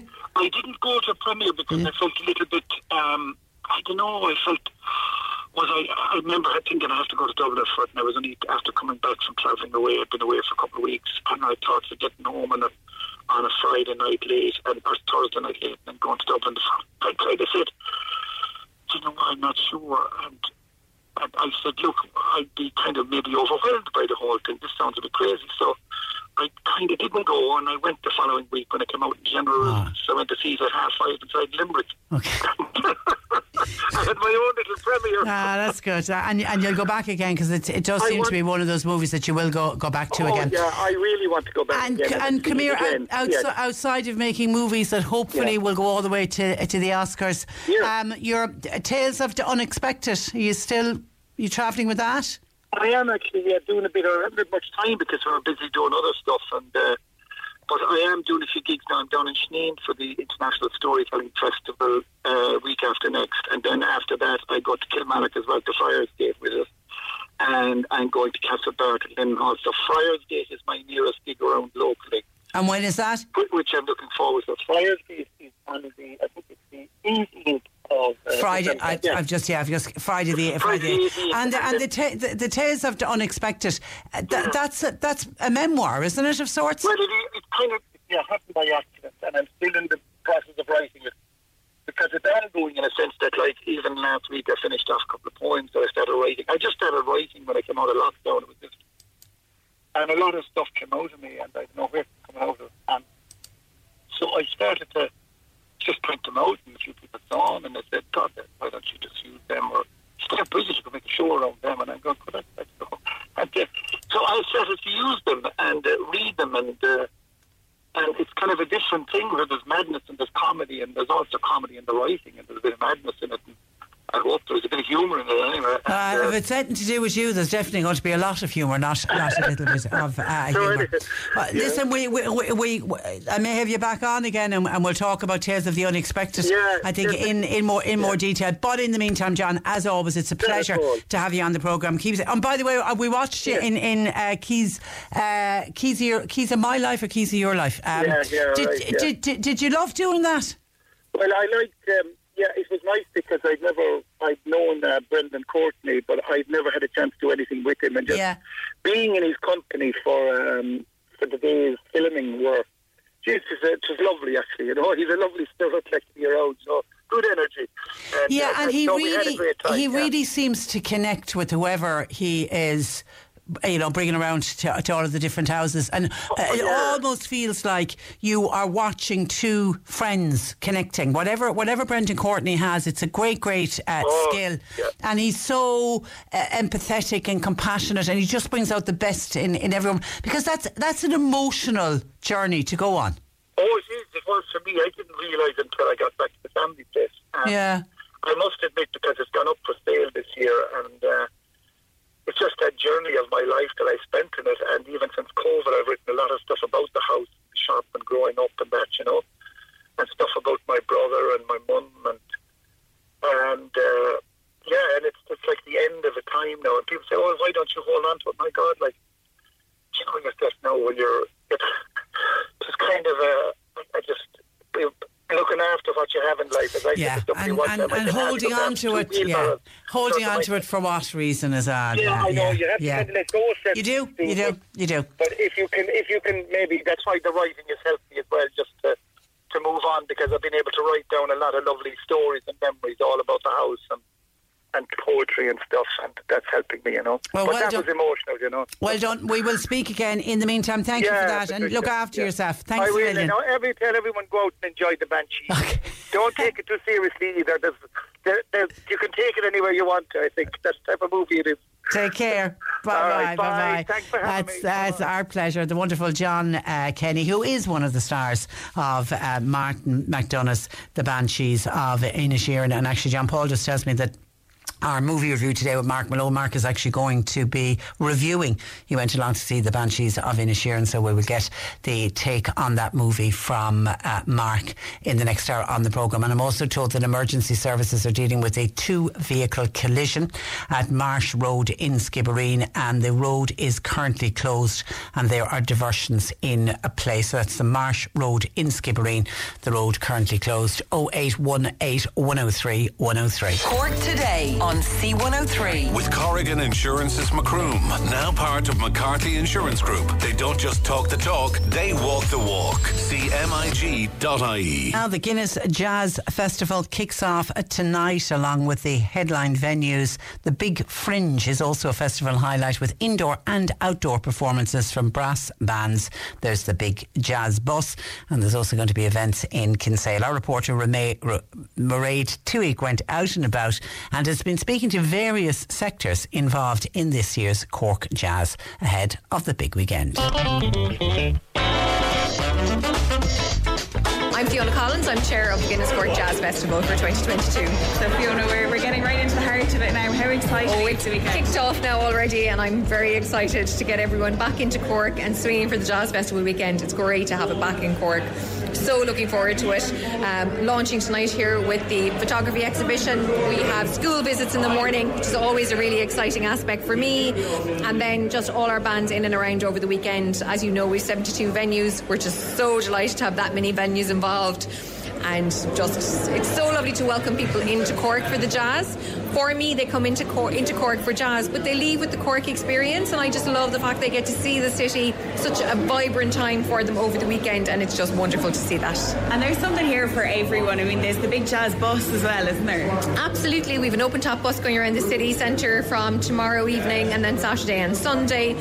So it's really great fun. Last year they were riffing with one band on the bus and another band outside Brown Thomas. It just adds to the atmosphere over the weekend, and we're so thrilled to have it. It's fabulous. And it's like maybe for people who, who aren't overly familiar with the jazz, it's not like there's something there for everyone to enjoy, even if you're not a jazz fan. Oh, literally every age category possible. And, and that's one of the things I love about the festival. You can get out, you experience it, you'll come across a band on in the middle of Patrick Street just doing their thing, whether you're in doing your shopping or you're out for the day, you'll come across something. And it's all kinds of jazz. The umbrella of jazz is such a wide um, spectre, um, and we have a sample of that all over the weekend, so we're thrilled to bits. And the Taoiseach touched it in his speech last year. There might have been a few restrictions around it. This year it's just an open book. So it's open book and it's lovely to see it back again and it's it's great for the hotels and the pubs and everyone over the weekend all the different businesses that we have so many visitors in the fact it raises about 20 million in in, um, in for the economy over the weekend which is just phenomenal there really isn't another weekend out of it and to be a part of that is just a really lovely experience Lord Mayor, we're just uh, at the launch of the, the Guinness Cork Jazz Festival. Uh, looking forward to another bumper year. I think it's going to be even better than before because of the gap uh, for the last few years. We are really excited for this weekend, and I don't think the weather is going to impact us at all. And I know people are going to travel far and wide, and they'll put their stamp on Cork. And of course, Cork is unique. I don't think any other city hosts something as unique as the Jazz Festival and make it successful year in, year out. And uh, I loved during your speech you were talking about the different levels of jazzers, and so there's kind of something here for everyone to look forward to. That's the whole thing, from the littlest one up to the oldest one. It's it's terrific, and I've seen them and watched them, and it always amuses me and thrills me how people can enjoy, no matter what background they have or how old they are. It's a unifying festival, and I think that's wonderful.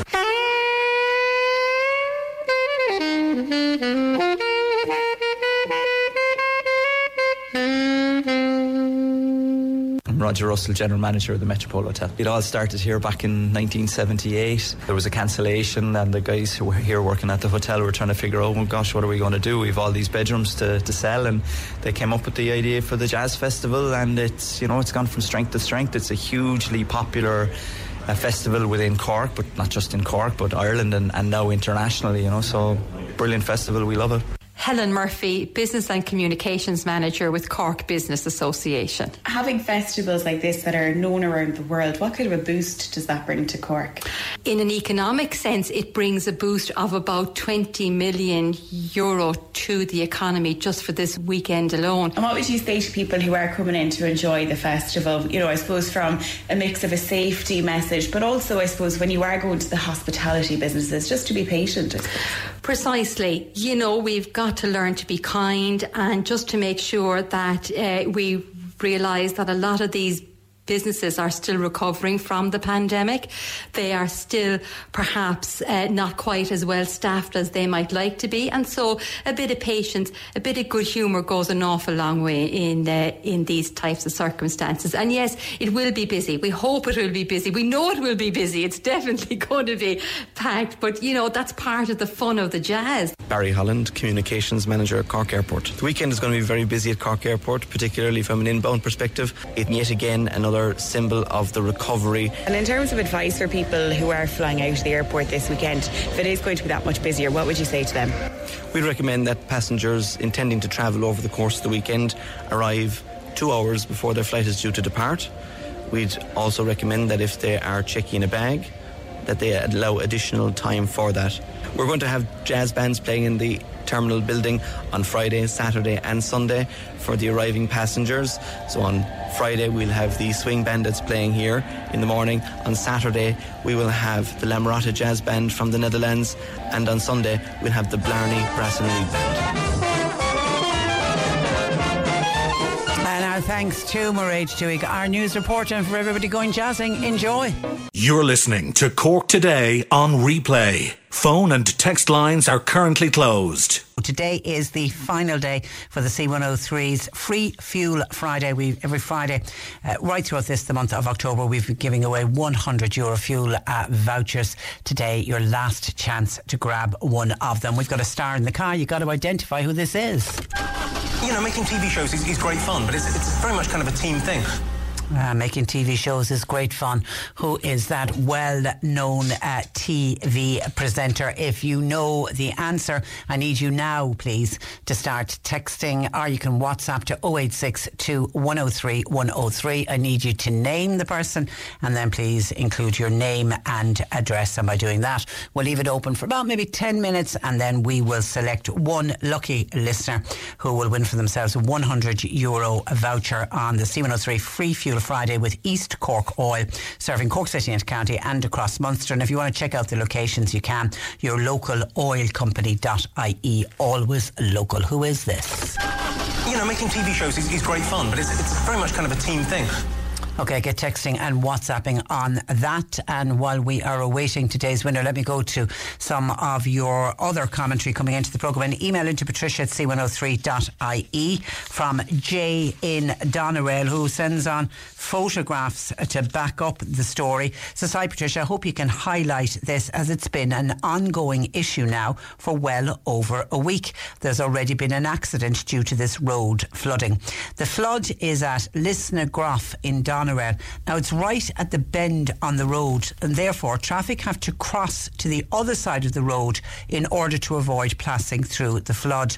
I hope that this can be sorted before the long weekend as it is extremely dangerous. And sending you in photographs that were taken uh, just this morning.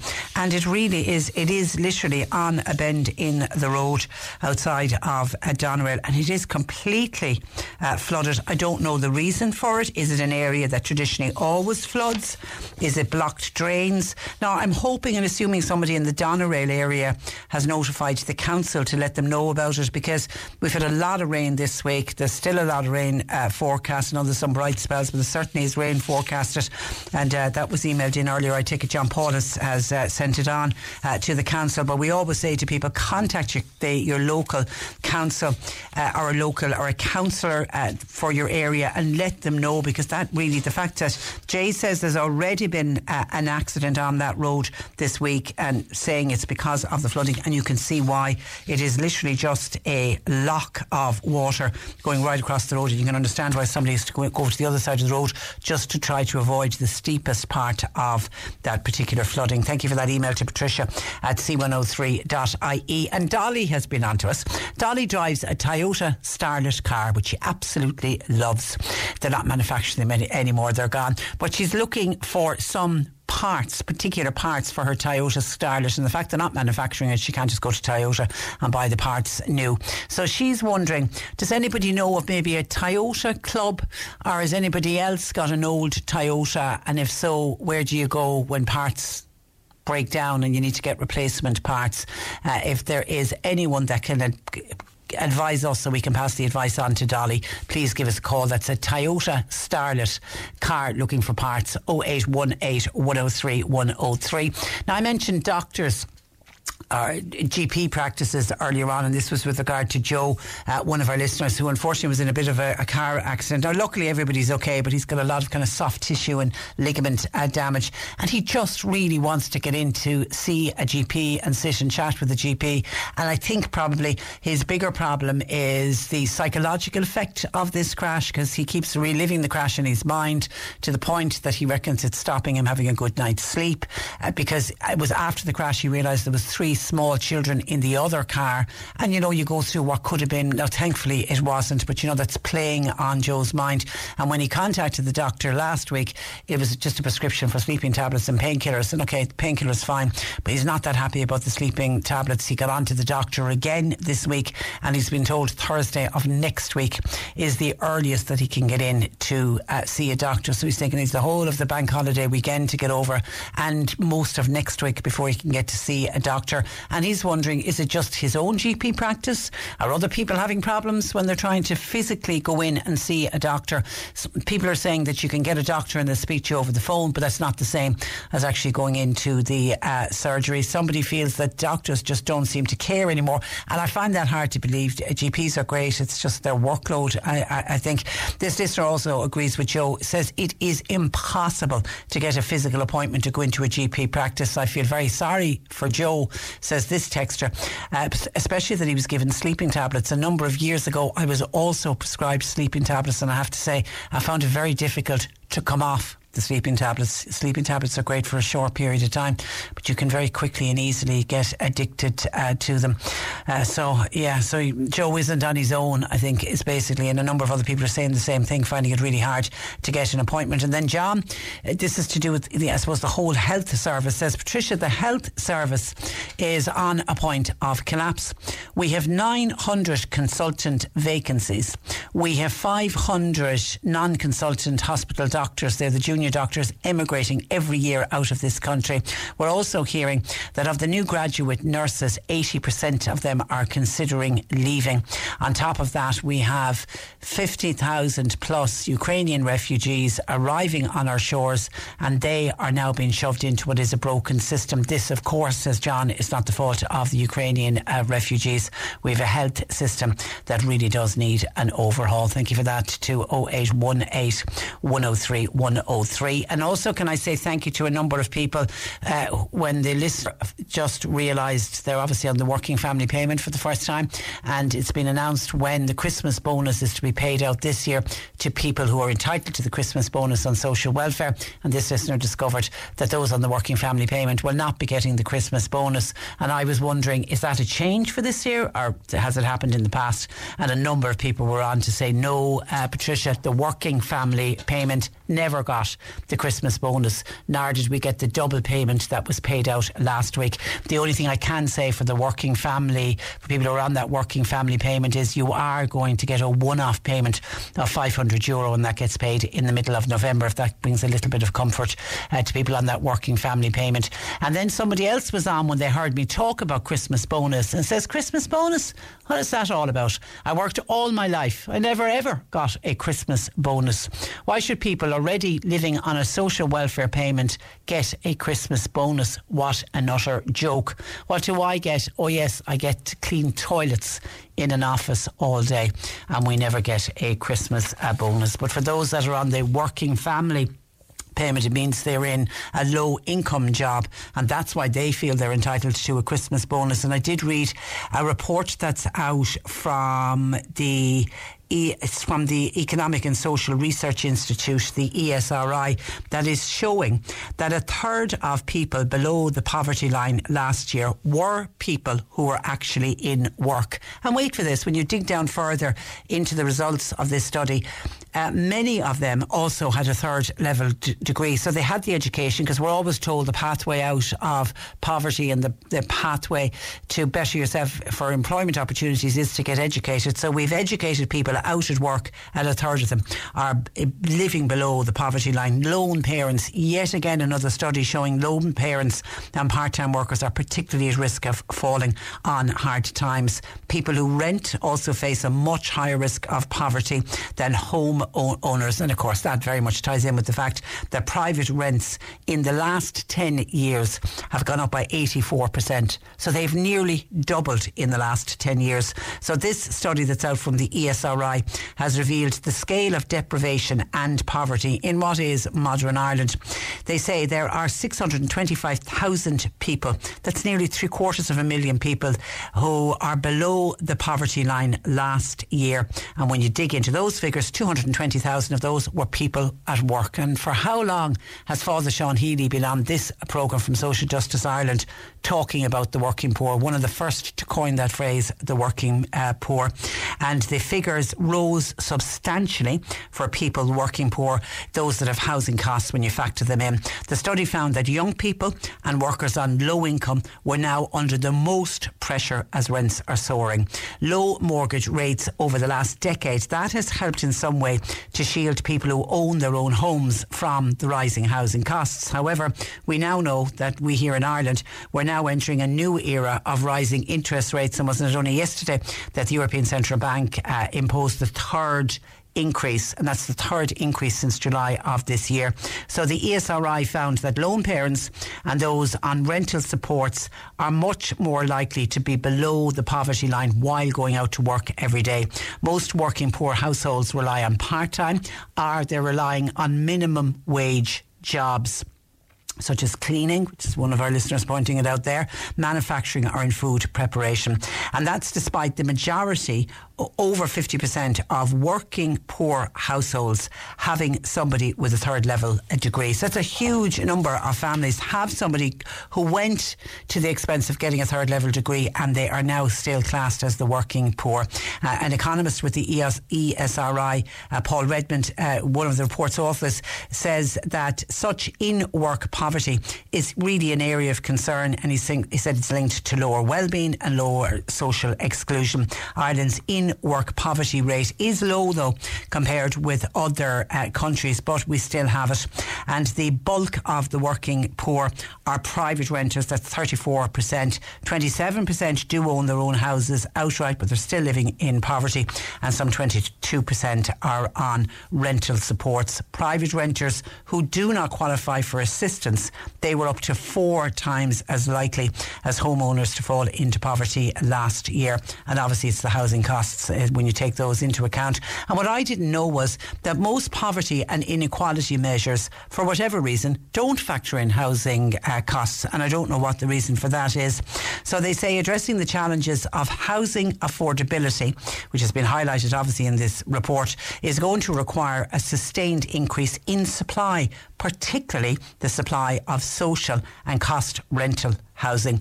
The study has shown rising unofficial poverty rates also for people with a disability because part of the study showed that more than two thirds of the 697,000 people who considered themselves materially deprived last year. And that was, there's a list of 11 essentials. And if you're unable to afford two or more of those, then you are deemed materially uh, deprived. They all had incomes just slightly above the poverty line, but almost half lived in a household uh, where someone reported having a disability. So there's really a lot of detail in that ESRI uh, study, but a lot of it very worrying. But it once again is pointing to one of the biggest, biggest problems in this country is housing and the cost of housing and the affordability of housing and how we need the supply to increase and to increase substantially. 0818 103 103. John Paul's taking your calls. You can text our uh, WhatsApp as well to 0862 103 103. And you can stop texting us on our Free Fuel Friday. You know, making TV shows is, is great fun, but it's, it's very much kind of a team thing. Now, a huge amount of incorrect. Uh, answers to this. A lot of people thought it was Graham Norton. Others thought it was Richard Madeley. Uh, some said it was Alan Carr, but it wasn't. And on the phone line is Charlotte Fallon of St Patrick's Place in Kanturk. Uh, good afternoon to you, Charlotte. Hi, Patricia. How are you? I'm very well. Who is that? Who was the star Uh, in the car? Jimmy Carr. It's Jimmy Carr. Somebody thought it was Alan Carr. Does sound a little bit like Graham Norton as well, but it is Jimmy Carr. Uh, do you know what that means? I win. You win. You've won a hundred euro fuel voucher from East Cork Oil. Up to you how you spend it. Do you have a car? I have a car, yeah. Do you have a car? Do you fill it up a lot? Uh, yeah, I work for St. Joseph, so I do a lot of driving. Ah, you are. Are you are? Are you based out in Charleville? Uh, I go to different houses, but Oh. um, I'm going to Drumcollogher uh, a lot now at the moment. Okay, so. so you're you're driving around a lot uh, then. Yeah. So I take it the hundred euro will be going straight into the tank of the car. Yeah, definitely. Well, congratulations to you, Thank you. uh, Charlotte. Well done. And and have you are you up to anything for the bank holiday weekend? Uh, my partner actually has some family over, um, Catherine, Hannah, and the kids from Birmingham, so we're just going to go on a family day to the Little Rascals today. Oh, fantastic! Enjoy, have fun. Thank Listen, you. congratulations. Take care. Okay, bye bye. Charlotte Fallon of uh, St Patrick's Place in uh, Kanturk, uh, correctly identifying that it was Jimmy uh, Carr. Uh, we continue on this, the final day of our free fuel uh, Friday, and we'll be passing on the baton to Nick Richards this afternoon, giving you more ways to win. Free Fuel Friday with East Cork Oil, serving Cork City and County and across Munster for locations. See youroilcompany.ie, always local, only on C103. The C103 Cork Diary. With Cork County Council, where communities and businesses all across the county can get the support they need at corkcoco.ie. Today, by the way, final day to enter your scarecrow in the annual Leap Scarecrow Festival. Uh, registration is free and there is a top prize of 200 euro. Check out the Facebook page Leap Scarecrow Festival. And if you're looking for something to do with the children over the midterm break, I suggest going to Leap. It really is such a fantastic event. And the people in the area really get involved. Well done to everybody. Clonakilty Charity Ball, that'll be held in Dunmore House Hotel in Clon. Now it's on Saturday the 19th of November with proceeds going to Clonakilty Playground Fund. The reason we're mentioning it now is tickets are on sale through promo ticks are also available at clonakilty.ie forward slash uh, events. Part of the Doneraile Saura Festival today, this evening at 8 o'clock, the presentation Pastoral Centre in Doneraile, there will be an evening with the supernatural brother. You must be seen to be believed, mind reading, spirit contact, supernatural feats, and great crack. Tickets are 15 uh, euro and available from Sinead 085 8247 Céilí set dancing in the Marion Hall in Ballinhassig tonight at half nine with music by Michael Sexton, admission 10 euro. Bingo is on in Mallow GAA complex tonight 8.15 and Kildorrery Bingo will be held in the newly Innovated old Door in the Creamy Yard tonight. Doors open at 7, eyes down at 8. Cork today on C103. With Corrigan Insurance's Macroom, now part of McCarthy Insurance Group. Promoter, home, business, farm, life and health insurance. CMIG.ie. There's still a lot of commentary coming in about the new licensing uh, laws that the Cabinet were talking about this week and are being proposed for next uh, year. Somebody says, uh, Patricia, uh, people that will be in nightclubs until 6 a.m. in the morning, it's easy to know they don't have any responsibilities. They don't have things like rent, they don't have things like electricity, heating, etc.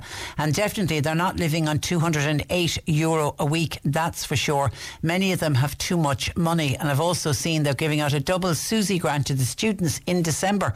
What a mighty Christmas the students will have uh, with the pubs and clubs. They will be in their element, says a uh, texter. And somebody else says, This is Martin in Fermoy. Patricia, these new opening hours for pubs, they will be only trouble because of people drinking later. And then you have the nightclubs. My God, Patricia, we will have fighting and arguing, people walking around, falling all over the place, parents at home anxiously waiting for their sons and daughters to come home safely. Are the government gone mad or what? We already know that Ireland is a nation of very heavy drinkers, and this, these new licensing laws will make things even worse. What are the government thinking of? So says Martin in Fermoy. And then with a much more balanced view, Michael in Castletownbere says, Patricia, hi. The proposed sale of alcohol bill, which was published earlier this week, is designed to streamline multiple pieces of legislation that are going back over a century. And I'll stop you there, Michael. Some of them are going back over two centuries. Some of them, some of the laws on the statute book are 200 years old. Anyway, back to Michael's commentary. The bill runs to over 500 pages approximately, and it's a major piece of legislation. And it will have impacts on the licensing trade as well as the good things. Remember, it is only a proposal stage at this stage. I don't know where people get the idea that pubs are going to be open until dawn. Have no doubt these proposals will be adjusted quite considerably.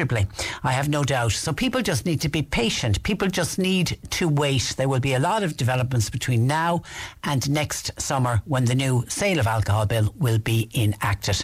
And that's from Michael in Castletownbere. Thank you for that, Michael. Let me go from Michael in Castletownbere to Michael in Glanmire. Good afternoon, Michael in Glanmire. Hi, how are you? I'm very good. You're welcome. I'm, Now- I'm, so- I'm sort of laughing at the innocence of some people who thought we're dodgy this morning. I haven't heard it all, but anyway. Okay. In the 70s, yeah. we never went home on a weekend, but we're going, it's Harrisell Sub in Cork, opened at 11 at night. And we often went straight to Mass at 7 o'clock at St. Mary's. Because they're told to half past six, so the, you walk across the bridge and stay at the St. Mary's. you know, half the, the people from the carousel going to Mass before they went home to go to bed. Okay, it, o- it, o- it opened at 11 pm, so it opened Correct. after, the, pu- after the pubs closed.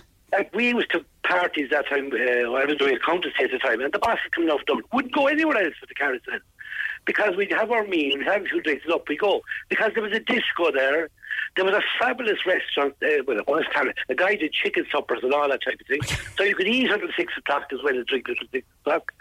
And um, music played all night, and they called they called home time at about um, usually about quarter to seven. And the ba- was the bar open all night? All night. And I, don't a, I don't know what it is, a special exemption got. But anyone in Cork that's my age that wasn't in the Carousel Club, they were living a very quiet life. That lady this morning said she wouldn't want to vote anymore. I was laughing at her. Yeah. She, she obviously is very either young or she never she never went into a pub and the, that okay, time. Okay, where where was the Carousel Club? Up in the it was up across from the um, the old Jury's on the Western Road. Oh, down right, yeah. Side, yeah. And um, so we all got to know the people, the bouncers and the people who owned it. We all became great friends over the years. But like every, I mean, every professional that time they used to do law or accounting. So after all the exams, they all ended up in there. And what night? Now that wasn't seven nights a week. Oh, well, I well, no, we only went the weekends of. Yeah, it was Friday, Friday and Saturday. Yeah, and that's. But I don't know. Well, I could have been Wednesday, Thursday, Friday. No, I know it was oh. closed a couple of nights. But see, you had say if you were working in a pub, and I remember meeting people who worked in pubs. Yeah. And they were off on a Monday and a Tuesday. So they had no place to go, so that was where they would go. Especially, I mean, that time, you know, there was an audience for for, for late night drinking or late night entertainment, discos, I mean. Yeah. I mean, you dance away for the night where you, you were too busy to dance away Friday, Saturday, and Sunday. So there was, there, I mean, I, I can't answer that question with seven nights. I was never in there on a Monday. but I was often, I was often there on a Friday and Saturday. And if there was a Munster final or a match, we'd all end up in there. Yeah, the, because they're, they're they're talking about trying to rejuvenate the late night economy. I mean, that was exactly what it was. That was a late night economy. That and we, there was never, I never saw the slightest bit of trouble. I never saw anything. There were, and, uh, I mean, all all types of life were there. There was like the professionals were there, as the working men were there, and women. And I mean, basically, it was uh, exactly the same place you would meet go today if you were out socialising. Yeah, that was, yeah, because that was going to be my next question. Was there because everyone is worried about this antisocial behaviour, everybody falling around drunk around the, the streets, but you reckon it didn't happen? People drank what they were able when, to drink. When people think these things ever happen, when I was going home from college when I was 19, I got battered one night going down a lane uh, off of Grand Parade and we were being kicked around the place by three or four guys. It was swear that, that that was around about 1974. Yeah. And but that time, I don't ever remember schmazzles or fights in the, in, in the carousel. Yeah. Um, and no, and you, of course, the eye office, uh, and looking today, you wouldn't see as many skirmishes then as you would today. I don't know. I, I think that's a combination of drugs, maybe. I yeah, I, I 100% think that's the I was the, the, difference between the 70s and today. There's drugs in the mix that wouldn't have been there in, in, the 70s. People got drunk, and if they got too drunk, they fell down and they were found in a corner somewhere. And, were, I, I, I remember one night coming out the carousel, and we were stopped. we were stopped by the guards going down the North Main Street, and a well-known guard who plays football for Cork. I recognised him, and I said, "How are you, uh, ex?" Uh, good to see you. He said, where are you going? I said, well, you won't believe. I said, we're going to Mass St. Mary's. You're coming from the carousel, so he said. and of course, they, those were the days where, where if you didn't get ma- the early mass, you'd, your mother had turfed you out of the bed and you'd have to get up for oh, mass you, later on. You, you came home and you, you left it on the table, got mass. Uh, so. Yeah, yeah, and, and people genuinely went in and, and went to mass. They were they were much did? much more innocent times, Michael. Listen, thank oh, you for that. Good memories. Good, good memories. Fun, Good Great fun. fun. Are you going? Are you going jazzing at the weekend? I'm at my age now. I go in and have a look around rather than getting involved. Go in and enjoy. Thanks for that, Michael. Well, look, bye-bye, Thanks, bye bye. Uh, Michael in Glanmire. Anybody else remember the Carousel Club back in the seventies? So they were rocking until seven a.m. in the morning, even an hour more than what the new proposals are. And just a couple of quick uh, texts in just to finish off. This is coming in uh, with regard to Joe, who's trying to get into his doctor and can't get an appointment until next week. Who, uh, bless his heart, had a bit of a smash up in the car. Everybody okay, but just it's the it's the it's the trauma of, of it all. Anna says, Patricia, I'm just tuned in now and listening about Joe and the stress following his car accident and his delay with trying to get into his doctor. My suggestion, said Anna to Joe, would be tell him to go into a pharmacist. They're really good at offering advice on alternative remedies for stress and traumatic events.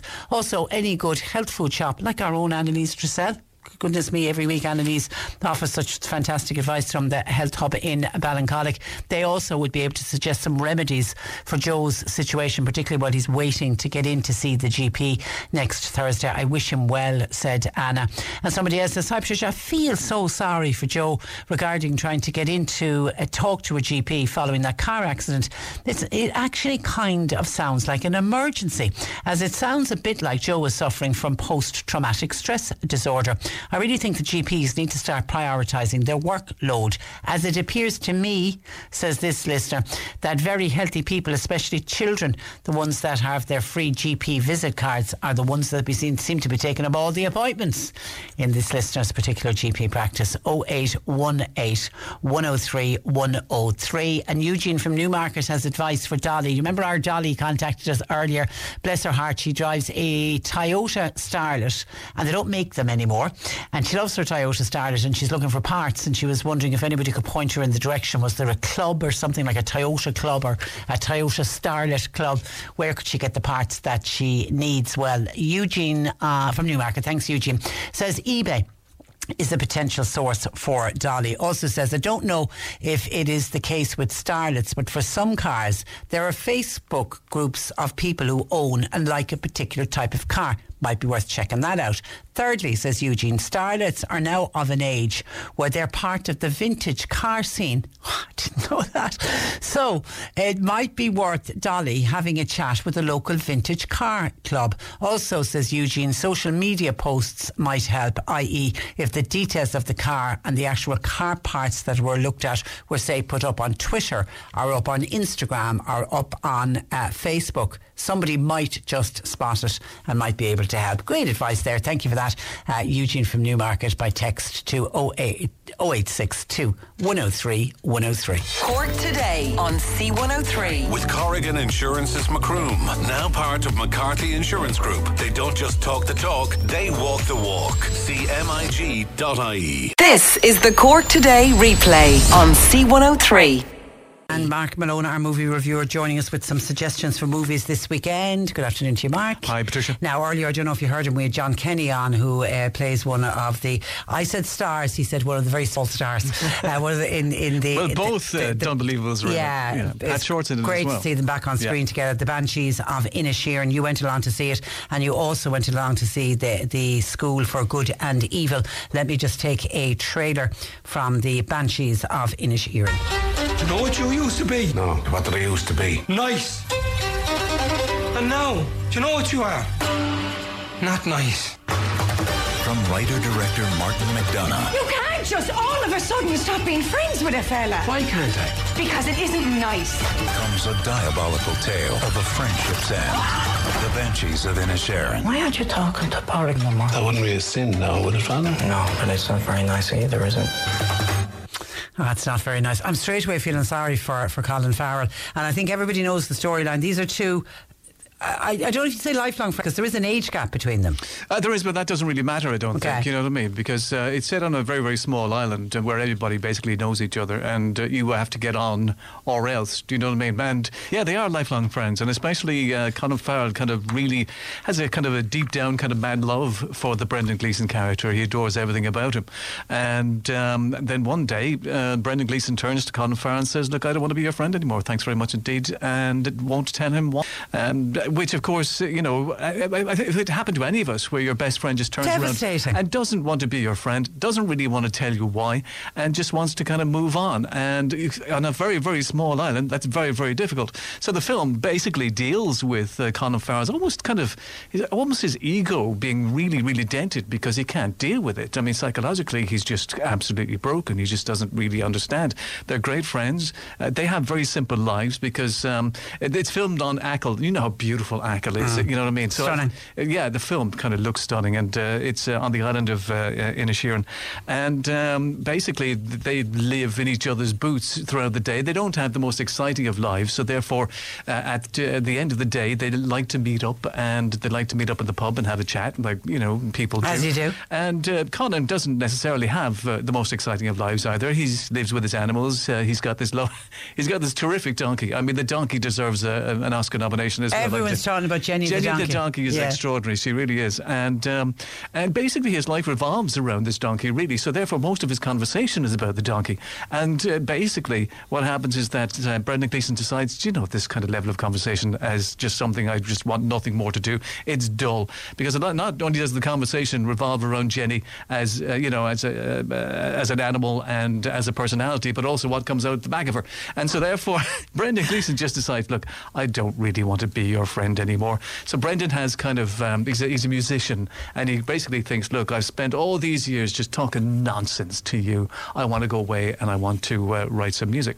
Now Colin can't deal with it particularly very well, and so he just constantly peppers and pe- pesters him, constantly pesters him, and until one day Bre- uh, Gleeson turns to him and says, "If you continue to try." And be in contact with me, I will chop off one of my fingers. And he's, a fiddle player, isn't he? And he's a fiddle player, so it's a big deal. It's a major deal, and that's how passionate he feels about uh, you know this relationship and how he doesn't want to, to be part of it anymore. And that's when the the film does, and I should point out, take a very very dark uh, turn. Because up until then, it is hilariously funny. I mean, it really is. I laughed out loud a lot. And, you know, it's absolutely terrific. I loved all the, the characters. The thing about Martin McDonagh, who has directed this, I mean, what he's very, very good at is not just. You see, the thing is, you've seen In Bruges, I presume. Yeah, yeah, yeah. In Bruges is a great movie, and everybody talks about Colin Farrell, and everybody talks about Brendan Gleeson. But what about Ralph Fiennes? Because the character of Ralph Fiennes in that movie is really, really extraordinary. And two of the other characters in this film, uh, Kerry Condon and Barry Keoghan, uh, Uh, they play the characters of Siobhan and Dominic. You know, they have equal almost kind of billing in this film and, and, and screen time. And McDonagh's very good at that and gives them a lot of really, really good stuff to say. They are terrific characters. And there's a lot of Hollywood stars who wouldn't, uh, you know, um, who wouldn't agree with this. I mean, historically, a lot of Hollywood stars would look at the script and go, sorry, all those lines are coming to me. They're not getting those lines. This film is all about me. Because I've heard um, Kerry Condon um, been everybody saying she deserves an Oscar nomination. Well, the thing this. is, when all four of them could very, very well be nominated because the Barry Keoghan character is really interesting because my I had a bit of a worry. Um, do you remember Ryan's daughter? Remember Yeah, John yeah, Mills? yeah. It's almost like it's I- always. he, it, that, I, that's when I saw him. Sorry, when I saw the trailer, that's the character I thought of. Yes, and, and it's been, it, you know, it, it's uh, traditionally a lot of Irish films are like that, and they always seem to have a character like that in, in, in the films. I don't know why. Now, the thing is, I'm glad to be able to say that the Barry Keoghan character isn't really like that. He's a Okay. difficult man. He, he, yes, he has kind of emotional problems, but he is incredibly smart and incredibly funny and knows exactly what's going on here. But at one stage, you know, he has this great line where he's just watching the two men just behave like children and go, what are they, 12 or something? You know what I mean? which is which is really funny.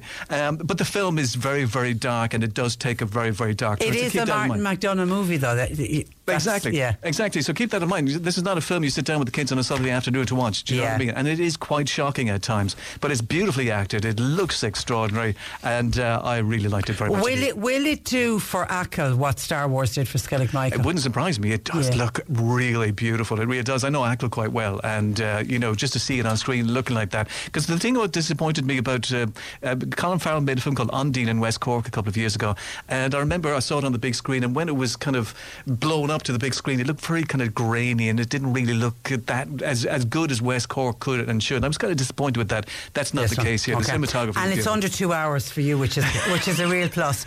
So the Banshees of Inisherin mark it out of ten. Uh, I'll give it nine. And I- I- Nine. but it's, it's all a bit kind of Irish, uh, Yeah. melancholic for me, maybe. And it, you know, one of the criticisms is that it's a bit stereotypical. I, I, there were times when, the, you know, the, the kind of modern man in me kind of went, ooh, no, Yeah, which is why I don't give it a ten. But it is a nine film. Okay, the, the the School of Good and Evil. This is this got released on Netflix Uh, yeah. last week, and this is the one where Demi Isaac from Mallow, who used to be in the uh, Young Offenders, Our Demi, uh, plays our plays colleague, a role. who yeah. works for our uh, sister station. Station, yeah. Yes. Okay. Uh, who's very tall. and uh, every time I meet Demi, you look up at her and you go, oh, well, 'cause she's tall. And she's very, very good in this, by the way. Yeah. Can I say? You know what I mean? Because the, I didn't think the film was very good. I didn't particularly like it very much. I thought But she was. I thought she was incredible. I was time. watching out for her every time. Every time she's on screen, because she's giving Yeah. little kind of little smirks and little kind of little kind of you Her know, eye her eye movement. movement, Yeah, exactly, yeah, incredible. And and she's very very good. But unfortunately, I can't say the same about the film. You've seen it though. You tell have, you tell me what you thought about it. Well, I mean, I, I, I would love to have watched it with, say, a group of pre-teens. I'm, I was trying to work out who, who it was actually uh, pitched at. And I remember when I saw the storyline, I mean, I'm a huge fan of Wicked, the musical. Yeah. And I was thinking, oh, it's kind of something something like that, the good, the good witch and the bad witch and, Mm-hmm. and, and, and whatever. And there was parts of it I, I, I, I loved. But I mean, it is pitched. I do think it's, is it pre-teens, teenagers? Uh, teenagers, actually. I think, Yeah, yeah, it's based yeah. on a series of very, very um, successful books. But the thing is, is that uh, I thought it's funny you should say that. That was one of my first thoughts when I saw it. Oh, this is wicked. Yeah. you know what I mean? Because it's the school of good and evil. Some people go to the school of evil and, and taught how to be evil, and vice versa too with the school of good. And the two young women uh, who are great friends in this film are basically split up, and, uh, and they think they're in the wrong schools. They're like, "Why am I here? I don't want to be here." Um, but yeah, but when I was watching it, I was thinking Wicked, but I was also thinking Harry Potter. I mean, th- th- this has got Harry Potter written all over it. Huge amount of, Uh, very of much Harry so. Potter scenes, yeah. Very Yeah. much so. I mean, you know, when you think about the school for good and evil, you're thinking Slytherin, you're thinking Yeah. Gryffindor. If Yeah. they were, and let's face it, the films, the Harry Potter films, tended to kind of concentrate on those. The whole time I'm thinking about it, right, I'm just thinking about how it's like Romeo and Juliet. There's references to King Arthur and Excalibur and True Love's Kiss. So I'm thinking Shrek because Paul Feig wanted to make an anti-Disney film, which is what Shrek was. And I'm thinking about all this stuff throughout the whole thing. And I'm thinking this is one of the most unoriginal films I have ever seen. And lots of somebody asked me the other day. They said, um, "So, so, so, what's it like?" I said, "Well, let me put it this way: stuff happens. A lot of stuff happens. Yeah. But it, I didn't particularly find it interesting. I found it very boring. And two and a half hours of this, you know, I, no, found it very I, no, difficult. and I watched it uh, ahead of you watching it, and I did think, oh, because we asked Mark to watch it, and I did that. Oh dear God, it's very long. Uh, It it, it, it is exceptionally long, but um, the costumes I thought were, were incredible. That was the next thing I was going to say. The thing is, is that well, there's two things that I kind of liked about Paul Feig's kind of attitude with this. Now, Paul Feig has done a lot of very good comedy movies. He's worked with uh, uh, uh, Melissa uh, McCarthy quite often, and the thing is, is that he wanted to take as much. He didn't want that much CGI, but the CGI that's in it is really, really poor. It was it was filmed in Belfast, so therefore, when they actually do see, when you do see the Irish countryside, you do kind of get a kind of a sense of kind of it lifts you, and I think okay, and I really enjoy that. So all of the sets. All of the um, costumes, obviously, are all real and beautiful. And that's the thing. I thought the costumes were Stunning. extraordinary. I think the sets are stunning as well. The soundtrack is very weird. You've got all these very strange kind of pop songs kind of thrown in there, and they're and they're not very appropriate at times. And so the, the soundtrack kind of really really annoyed me. A lot of big songs that just seem to be kind of shoehorned in for some for no reason. And um, yeah, I, I found it difficult. Look, my 22 year old loved it, and yeah, I think, and You she's the target yeah, audience. Yeah. I'm not. Yeah, okay. Go go see it for Demi Isaac if nothing else, and give it a high mark for Demi's sake. What are you marking it? Um, for Demi, for the costumes and for the sets, uh, four. Four, okay. And, I- and I'm going to give an extra 10. I'm giving 10 out of 10 for Demi, if nothing else. Got to leave it there, Mark. Thank you for that. We'll chat again next week. That is Mark Malone, our movie reviewer. And that's where I have to leave you for today. Uh, my thanks to uh, John Paul for producing. Nick Richards is with you for the afternoon. And of course, he's giving away another one of those 100 euro petrol vouchers this afternoon. And that's ready. Enjoy your bank holiday weekend. Bye bye. Today on C103. With Corrigan Insurance's Macroom, now part of McCarthy Insurance Group. Want great advice? You know who to talk to. CMIG.ie. C103's Irish Sunday is the big show on your radio. Sunday mornings from 10. Four hours of all time favourites from Cliona Hagan to Mike Denver Susan McCann to Derek Ryan. and Daniel O'Donnell to Nathan Carter. It's Cork's greatest hits, guaranteed. And everyone is Irish. Join us Sunday mornings from 10 a.m. Irish Sunday. on C103. Hey, it's Danny Pellegrino from Everything Iconic. Ready to upgrade your style game without blowing your budget? Check out Quince. They've got all the good stuff shirts and polos, activewear, and fine leather goods, all at 50 to 80% less than other high end brands. And the best part? They're all about safe, ethical, and responsible manufacturing. Get that luxury vibe without the luxury price tag. Hit up quince.com slash upgrade for free shipping and 365 day returns on your next order. That's quince.com slash upgrade. Hi, I'm Daniel, founder of Pretty Litter. Cats and cat owners deserve better than any old fashioned litter. That's why I teamed up with scientists and veterinarians to create Pretty Litter. Its innovative crystal formula has superior odor control and weighs up to 80% less than clay litter. Pretty Litter even monitors health by changing colors to help detect early signs of potential illness. It's the world's smartest kitty litter. Go to prettylitter.com and use code ACAST for 20% off your first order and a free cat toy. Terms and conditions apply. See site for details.